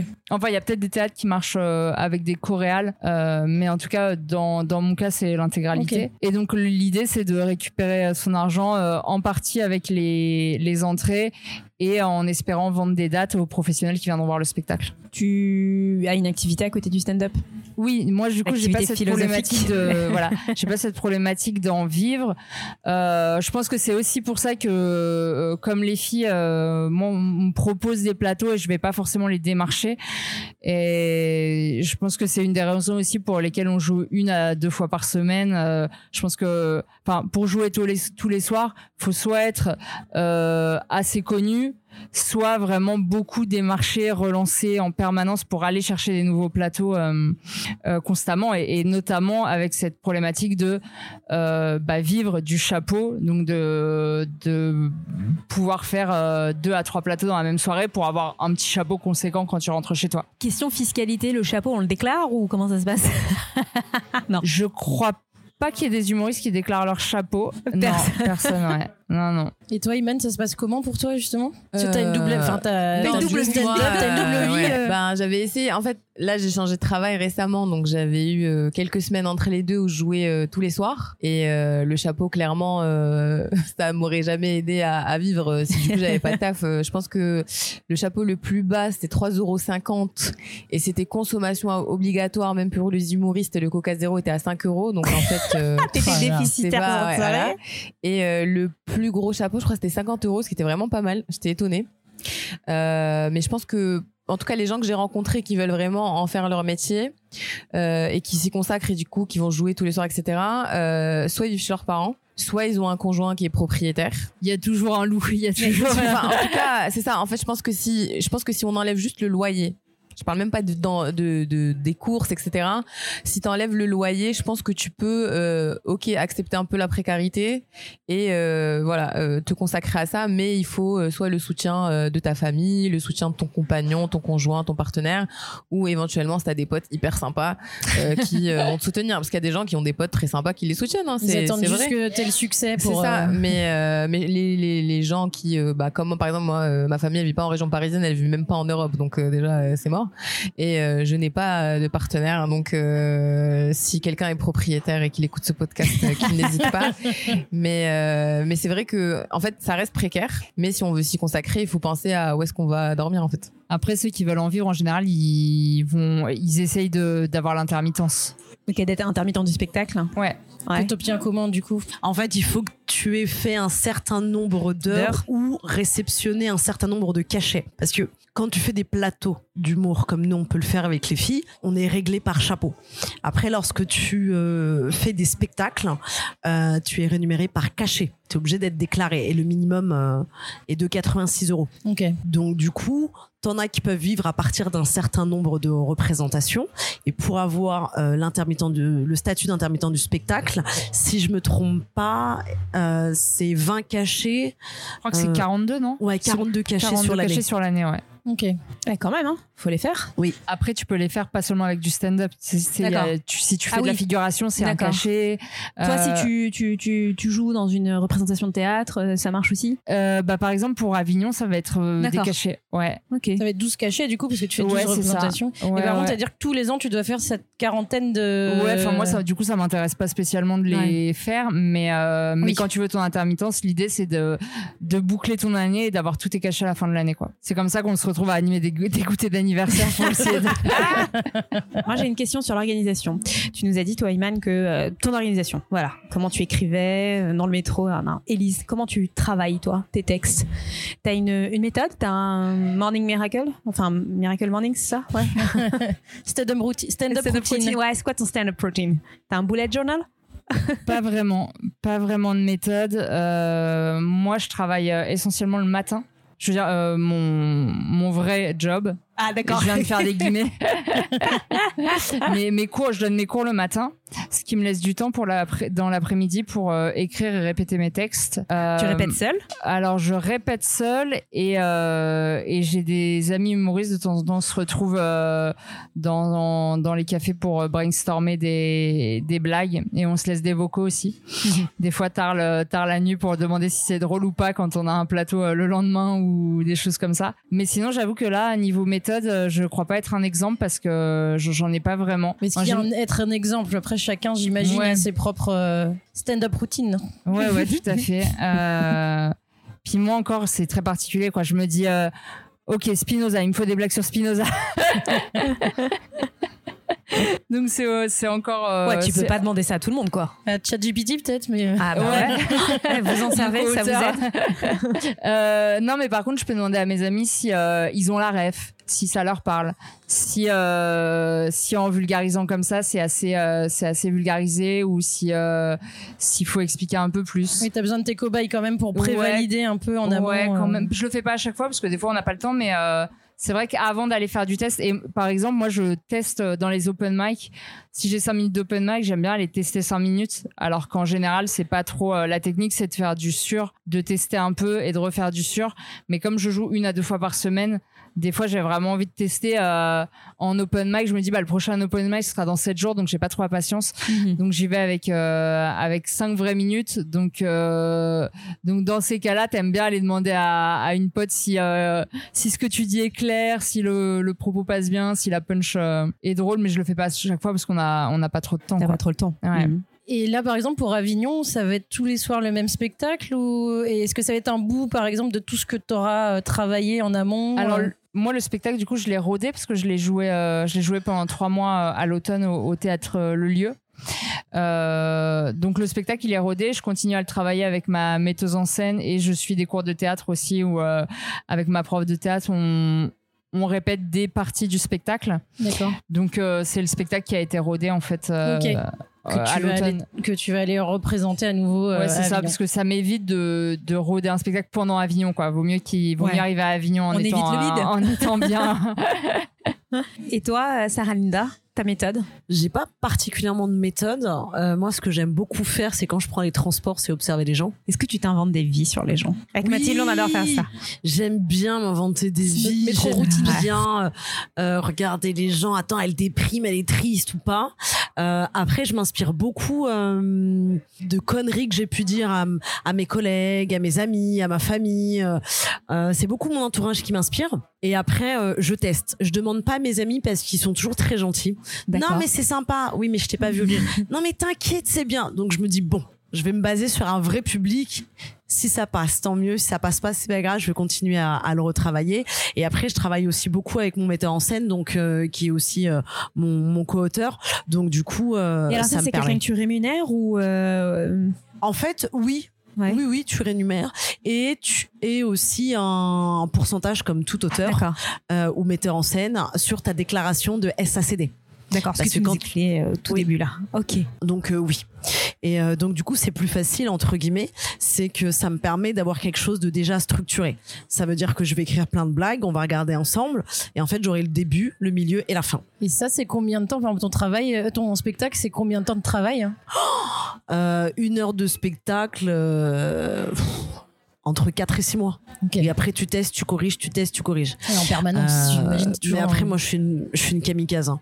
Mon dernier spectacle, euh, 50% de sur, 50% de test. Ok. tu aimes les je risques. déconseille, je déconseille totalement de le faire. J'aime les risques. Moi, tu fais bien ta promo. hein. Mais en tout cas, c'est c'est passé, les gens ont adoré, Ouais. euh, donc c'est cool, quoi. Mais pour la prochaine, non, je ferai pas ça. Et euh, donc euh, sur Paris, par exemple, vous re- recommanderez quoi comme euh, comme plateau à essayer avec un peu de bienveillance, tout ça? Ouais, pour un, pour un débutant, pour la première scène, euh, moi je recommanderais le Wishing Light. que Vous pouvez retrouver sur Instagram et Facebook. Je pense qu'on a toutes fait euh, nos premières scènes là-bas. C'est un plateau qui est tenu par euh, un Cody, qui est euh, un homme ultra bienveillant, qui ne gagne absolument rien et qui fait un minimum de trois plateaux par semaine. En fait, lui, son objectif, c'est vraiment de donner euh, leur chance à des, euh, à des débutants. Et quand je dis trois, c'est même six, parce qu'en général, il y a deux créneaux dans la soirée. Euh, et en plus de ça, au début, c'est 3 minutes 30. On passe un peu, il y a quand même en général des line-up de 10-15 personnes. Et plus tu passes, plus il voit ton niveau. Et en plus, il est trop sympa. Il va te proposer, par exemple, de passer euh, 15 minutes, 20 minutes, 30 D'accord. minutes, une heure. Moi, j'avais vu le 30 minutes d'Élise euh, au Wishing, justement, Wishing Light. C'est où dans Euh, Paris? Alors, il y, a des plateaux euh, à Oberkampf et euh, des- le dimanche, c'est à Ivry. Et en fait, c'est pour y participer, il faut juste envoyer un, un message sur Facebook à la page du Wishing Light. Et s'il y a des horaires, bah, Cody vous répond et dit OK, pas de souci. Il faut juste prévenir à l'avance si on annule, hein, évidemment. là, c'est à moins des choses. Il regarde pas ton nombre de followers. Non, pas du tout, pas du tout. Et c'est l'endroit où j'ai rencontré tous les gens que je connais aujourd'hui. Et en fait, ce qui est bien, c'est qu'il y a plein d'humoristes qui vont lancer leur plateau, mais qui vont quand même passer au Wishing Light pour faire du test. Du coup, tu rencontres plein de gens. Moi, c'est comme ça que j'ai rencontré des gens qui m'ont proposé de passer dans leur plateau à eux. Il y a même, par exemple, les auditions publiques du Café Oscar où euh, le MC c'est lui qui organise. En fait, ils avaient jamais répondu à mon DM sur Insta. Et Dieu sait que j'ai insisté. Et en fait, en le croisant au Wishing Light, c'est lui qui est venu voir. Il m'a dit ça dit de passer au café Oscar? Je dis mais je t'ai envoyé trois DM. il m'a dit ah bon désolé. Bon bah du coup voilà ta date. Au revoir. Donc euh, voilà. Donc c'est aussi du networking. Il y a combien de personnes euh, T'es devant un public de combien de personnes euh, Le Wishing Light, ça dépend. Ça dépend des jours et des horaires. Des fois, c'est bondé. Des fois, il y a un peu moins de monde. Mais moi, en général, ce que je faisais au tout début, c'est que je faisais tous les créneaux. Donc euh, le mercredi, jeudi, 19h, 21h. Et euh, Cody, il est super sympa. Euh, il était venu vers moi, il m'a dit écoute, si t'as une demi-heure, passe une demi-heure, il y a pas de souci. Et en fait, il organise tout. Il fait la com. il s'assure que il y a une scène, que le matos, c'est lui qui ramène son matos, etc. Et il faut juste venir. Et en plus, il récupère rien du chapeau alors que c'est lui qui fait toute l'orga. Mais ce mec a l'air d'être génial. Mm. Non, non, il est super. Et je sais que Paul Mirabel avait fait son son premier 20 minutes ou 30 minutes euh, Wishing Light. Elise, tu confirmes que c'est bien là-bas Ouais, c'est super. Du coup, moi, j'avais fait en effet le, mon 30 minutes là-bas. Euh, ce qui, c'est des soirées un peu exceptionnelles, mais ils gardent la majorité des créneaux, c'est vraiment des open mic où ils nous donnent 3 minutes, on peut vraiment aller tester. Euh, donc c'est chouette quoi, parce qu'on sait que c'est bienveillant, on sait qu'on peut écrire 3 minutes, y aller. Si on se plante, bah c'est pas grave, c'est vraiment de l'exercice. On, on, est là pour bosser, on n'est pas là pour essayer de montrer aux autres que vous avez vu, hein, je suis forte, s'il vous plaît invitez-moi, euh, hein, je suis marrante. Donc c'est top les plateaux comme ça. Euh, ouais, le wishing super pour démarrer. Et moi, j'irais euh, pour ma recommandation. Bah moi, jeudi, je joue au Greenwashing Comedy Club, qui est un comedy club un peu atypique qui a été créé par Anne Dupin.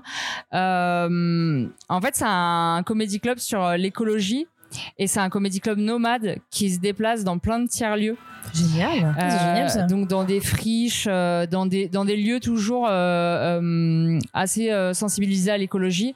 Donc j'avais joué avec eux au Jardin 21 et là on va jouer pour l'Académie du climat jeudi.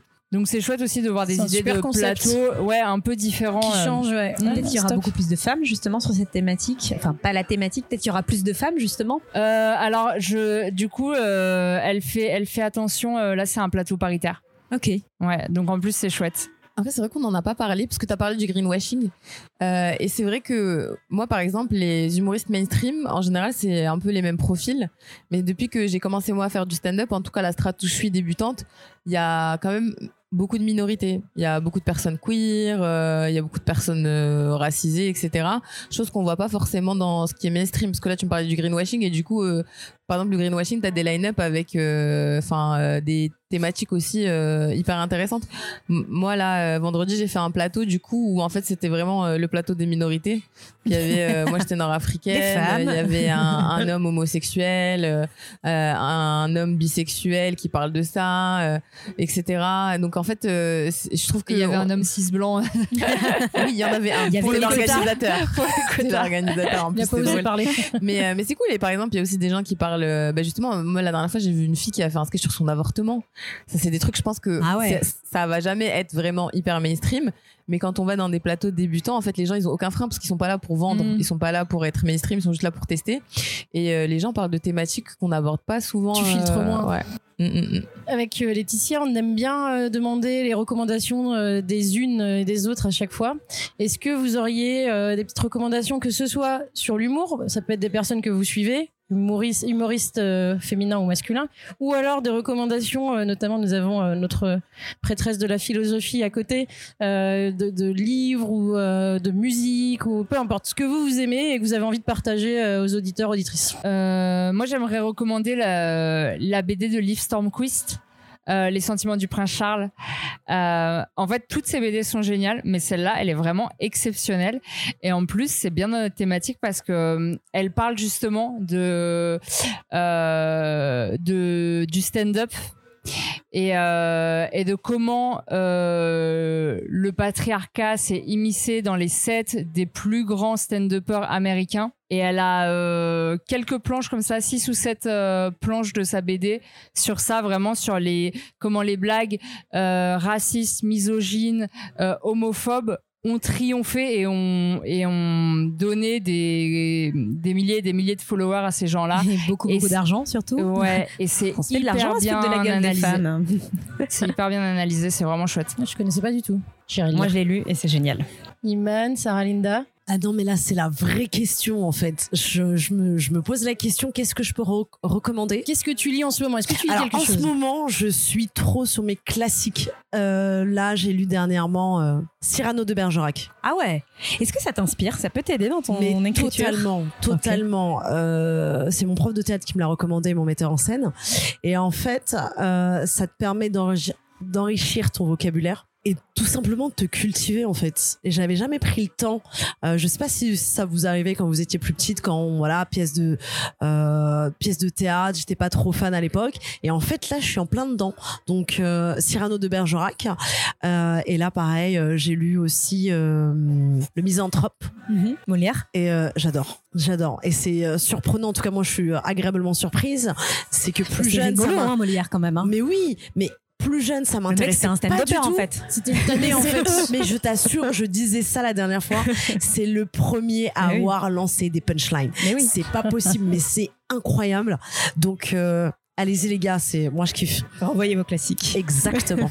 Et toi, Iman? Euh, bah moi du coup je vous recommande déjà euh, d'aller suivre sur Instagram euh, les différents plateaux qu'on a mentionnés donc euh, le Kitchen Comedy Club le Greenwashing Comedy Club le Wishing Light et Le euh, Paname, non. Ça a ouais, l'air je d'être pense dur. qu'ils ont assez de followers comme ça Ouais. et euh, après moi il y a euh, une fille que j'aime bien euh, qui s'appelle euh, Nora Jokes aussi si vous Ouais. allez euh, regarder ce qu'elle fait Nelia aussi euh, du coup et euh, moi en ce moment je suis dans ma période mythologie grecque Ah, génial. euh, j'ai lu euh, le chant euh, d'Achille de Madeleine Miller et après je me suis lancée dans un petit délire. donc en ce moment je suis en train de lire le Silence des vaincus. Mais est-ce que c'est, enfin, tu les redécouvres? Tu les avais déjà lus plus oui, jeune non, alors moi moi à la base je voulais faire des études de théologie. D'accord, je comprends parce Mais, que ouais, enfin, mais, faut, mais- faut s'y mettre quoi. mes parents sont médecins donc ils voulaient que je sois médecin. Et du coup là je me suis redé- en fait j'avais acheté le chant d'Achille comme ça. je suis partie à la librairie je l'ai acheté. Et, et du coup après là je suis en train de c'est en gros euh, c'est un roman sur euh, Achille et euh, Patrocle. Bon bah tu tu connais hein, ce que j'allais dire. Elle peut intervenir. Voilà, mais c'est des fictions, hein, c'est des fictions, c'est pas du tout. Enfin, c'est des, des fictions où on essaie d'imaginer ce qui devait bien se passer entre eux. C'est pas un livre qui parle en fait des légendes de la mythologie, parce que j'avais aussi lu là un peu plus tôt il y a deux trois mois quand j'étais en vacances. C'était les sorcières de la République qui est un roman euh, qui du coup mêle mythologie avec genre des, divinités euh, aujourd'hui au 21e siècle qui euh, se ferait élire. Bref après qui mettent en place un matriarcat etc très bon roman je vous conseille et en fait je me rends compte qu'en fait j'ai beaucoup enchaîné et donc là j'ai le silence des vaincus qui du coup est du point de vue de Briséis euh, qui a été du coup euh, enlevé et euh, qui se retrouve du coup comme bon esclave d'Achille et Mhm. pareil encore et du coup il y a le sequel que j'ai aussi acheté qui s'appelle les exilés de Troie que j'ai pas encore lu donc je suis à fond dans ma période mythologie. Donc on a de la littérature classique française, de la mythologie grecque. c'est de la fiction hein. Et puis je sais plus d'où elle vient, Liv. Euh, c'est une nordiste, hein mais euh, suédoise. suédoise. Ouais, Ouais, voilà. suédoise, ouais. Super. Bah, merci beaucoup pour ces recommandations. Allez, instant promo. Euh, Lise, tes dates, tes lieux et où est-ce qu'on peut te suivre sur, sur les réseaux sociaux? Ok, alors mes prochaines dates, donc c'est à Lyon les 16-17 juin à la Girafe qui se peigne. Euh, J'adore ce nom. Ensuite, ouais. et ensuite c'est à la Comédie d'Avignon, bah, du 7 au 29 juillet, qui sont les dates du, du festival. Et sinon, vous pouvez me suivre euh, sur Insta et sur TikTok et sur Facebook, euh, selon votre âge. euh, à bah, Élise, Ouais. euh, tiré, euh, Orlise, O-R-L-I-Z. Ok. Et juste, il a un nom ton spectacle? Ma philosophie. Eh ben tiens, forcément. Amel Bent. Amel Bent, si tu nous écoutes, copyright. On fait de la philo, mais on a quand même des bonnes rêves. c'est déposé, c'est déposé à la. Attention, elle a rien dit, elle a rien fait taper à encore, ta porte. Sarah Linda Alors moi, vous pouvez me retrouver le 20 28 juin, pardon, au point virgule. Génial. Euh, je participe à un plateau organisé encore par mon metteur en scène, et c'est euh... oh j'ai oublié le nom du plateau. Oh là là. Je suis vraiment une mauvaise élève. Bon, 28. 28, 28 juin, juin au, au point virgule, c'est euh, ah je peux pas, j'ai café théâtre. Ah, j'adore. Et, euh, et après, vous pouvez me retrouver sur les réseaux sociaux, euh, Sarah Linda officielle. Donc Super, voilà, donc simple, au plaisir efficace. de, de vous y retrouver. En En attendant tout la cas, merci beaucoup. bleue. Exactement. Et enfin, Iman. Euh, moi, j'ai pas de spectacle. Peut-être l'année prochaine, sait-on jamais. Euh, mais en attendant, je fais euh, plein de plateaux du coup. Euh, et euh, du coup, je poste euh, les plateaux sur lesquels je passe sur mon Instagram. Donc, One Iman Show. Voilà. Euh, je suis humoriste. passage. Humoriste. voilà. One Iman Show, ça s'écrit, c'est tout collé. C'est Voilà. validé. Iman, tu n'as pas de plateau. Tu... Alors, pas de plateau, pardon. Tu n'as pas de spectacle. Mais en revanche, tu as une audience. Et là, on te fait un open mic. Vas-y, lance-toi. Fais-nous rire. À toi de jouer. Il y a quatre ans de ça, comme toute bonne parisienne qui se respecte, j'ai fait un burn-out. Et comme toute petite meuf sortie d'école de commerce, j'ai pensé à faire une reconversion.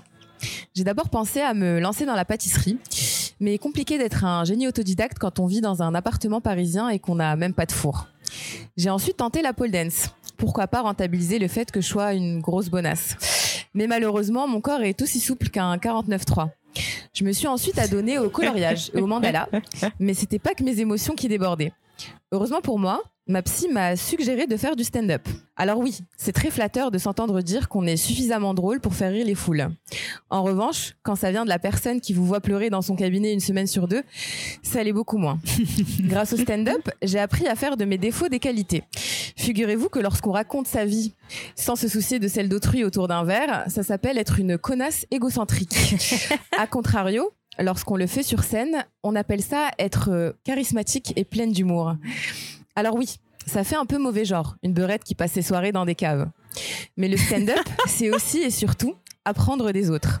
Par exemple, aujourd'hui, je sais exactement où vont mes impôts. Ils vont dans le RSA des mecs avec qui je joue tous les soirs. En Dédicace. effet, aujourd'hui, créativité rime avec précarité. Se lancer à plein temps dans le stand-up, c'est accepter d'être un saltimbanque sans rien dans le compte en banque. De ce fait, j'ai songé à me trouver un mari riche pour me supporter dans mes projets et vérifier si le fameux adage femme qui rit à moitié dans son lit pouvait s'appliquer à ma vie amoureuse. Je vous l'annonce dès maintenant, ça n'est absolument pas le cas. Par contre, je peux vous dire que mes copines, elles en ont serré des humoristes. Pourtant, j'aurais pensé que j'aurais eu énormément de succès grâce à mon exotisme. Et je ne parle pas de mes lèvres pulpeuses et de mon teint hâlé, mais bien du fait que je sois généralement la seule nana du plateau. Alors en soi, ça ne me change pas de mon day job, mon job de moldu. En effet, je travaille dans la cybersécurité. Et oui, mesdames et messieurs, de jour, je protège vos données et de nuit, euh, j'anime euh, vos soirées. non, ça ne me change pas beaucoup, mais au moins sur un plateau stand-up, c'est moi qui fais les blagues de cul. Eh ben, merci beaucoup, Iman. C'était euh, bah, c'était vraiment marrant. Moi, j'ai rigolé. Et euh, j'aime bien ton humour un peu euh, graveleux. Faut y aller, quoi, quand même. Hein. Petite rebeu dans les caves, euh, j'aurais jamais Oui, osé. mais ça, c'est une blague qui est souvent faite au Non, final, hein, euh, les caves. Ouais. Ouais, c'est assez courant. Ok, très bien. Bon. Eh ben, mesdames, mesdemoiselles, bref, les meufs qui étaient là ce soir, merci beaucoup. C'était génial. Merci d'avoir partagé avec nous euh, vos expériences de Wild Wild Woman. Et puis, euh, on vous souhaite surtout euh, Merci à vous. bonne chance parce Merci que ça a l'air d'être galère, chouette. quoi. Merci beaucoup, merci. Merci beaucoup pour Merci l'invitation. à vous les filles. Et merci à Iman d'avoir accepté de revenir. Avec grand plaisir. Et plein de succès à vous. Merci. Merci beaucoup. Merci.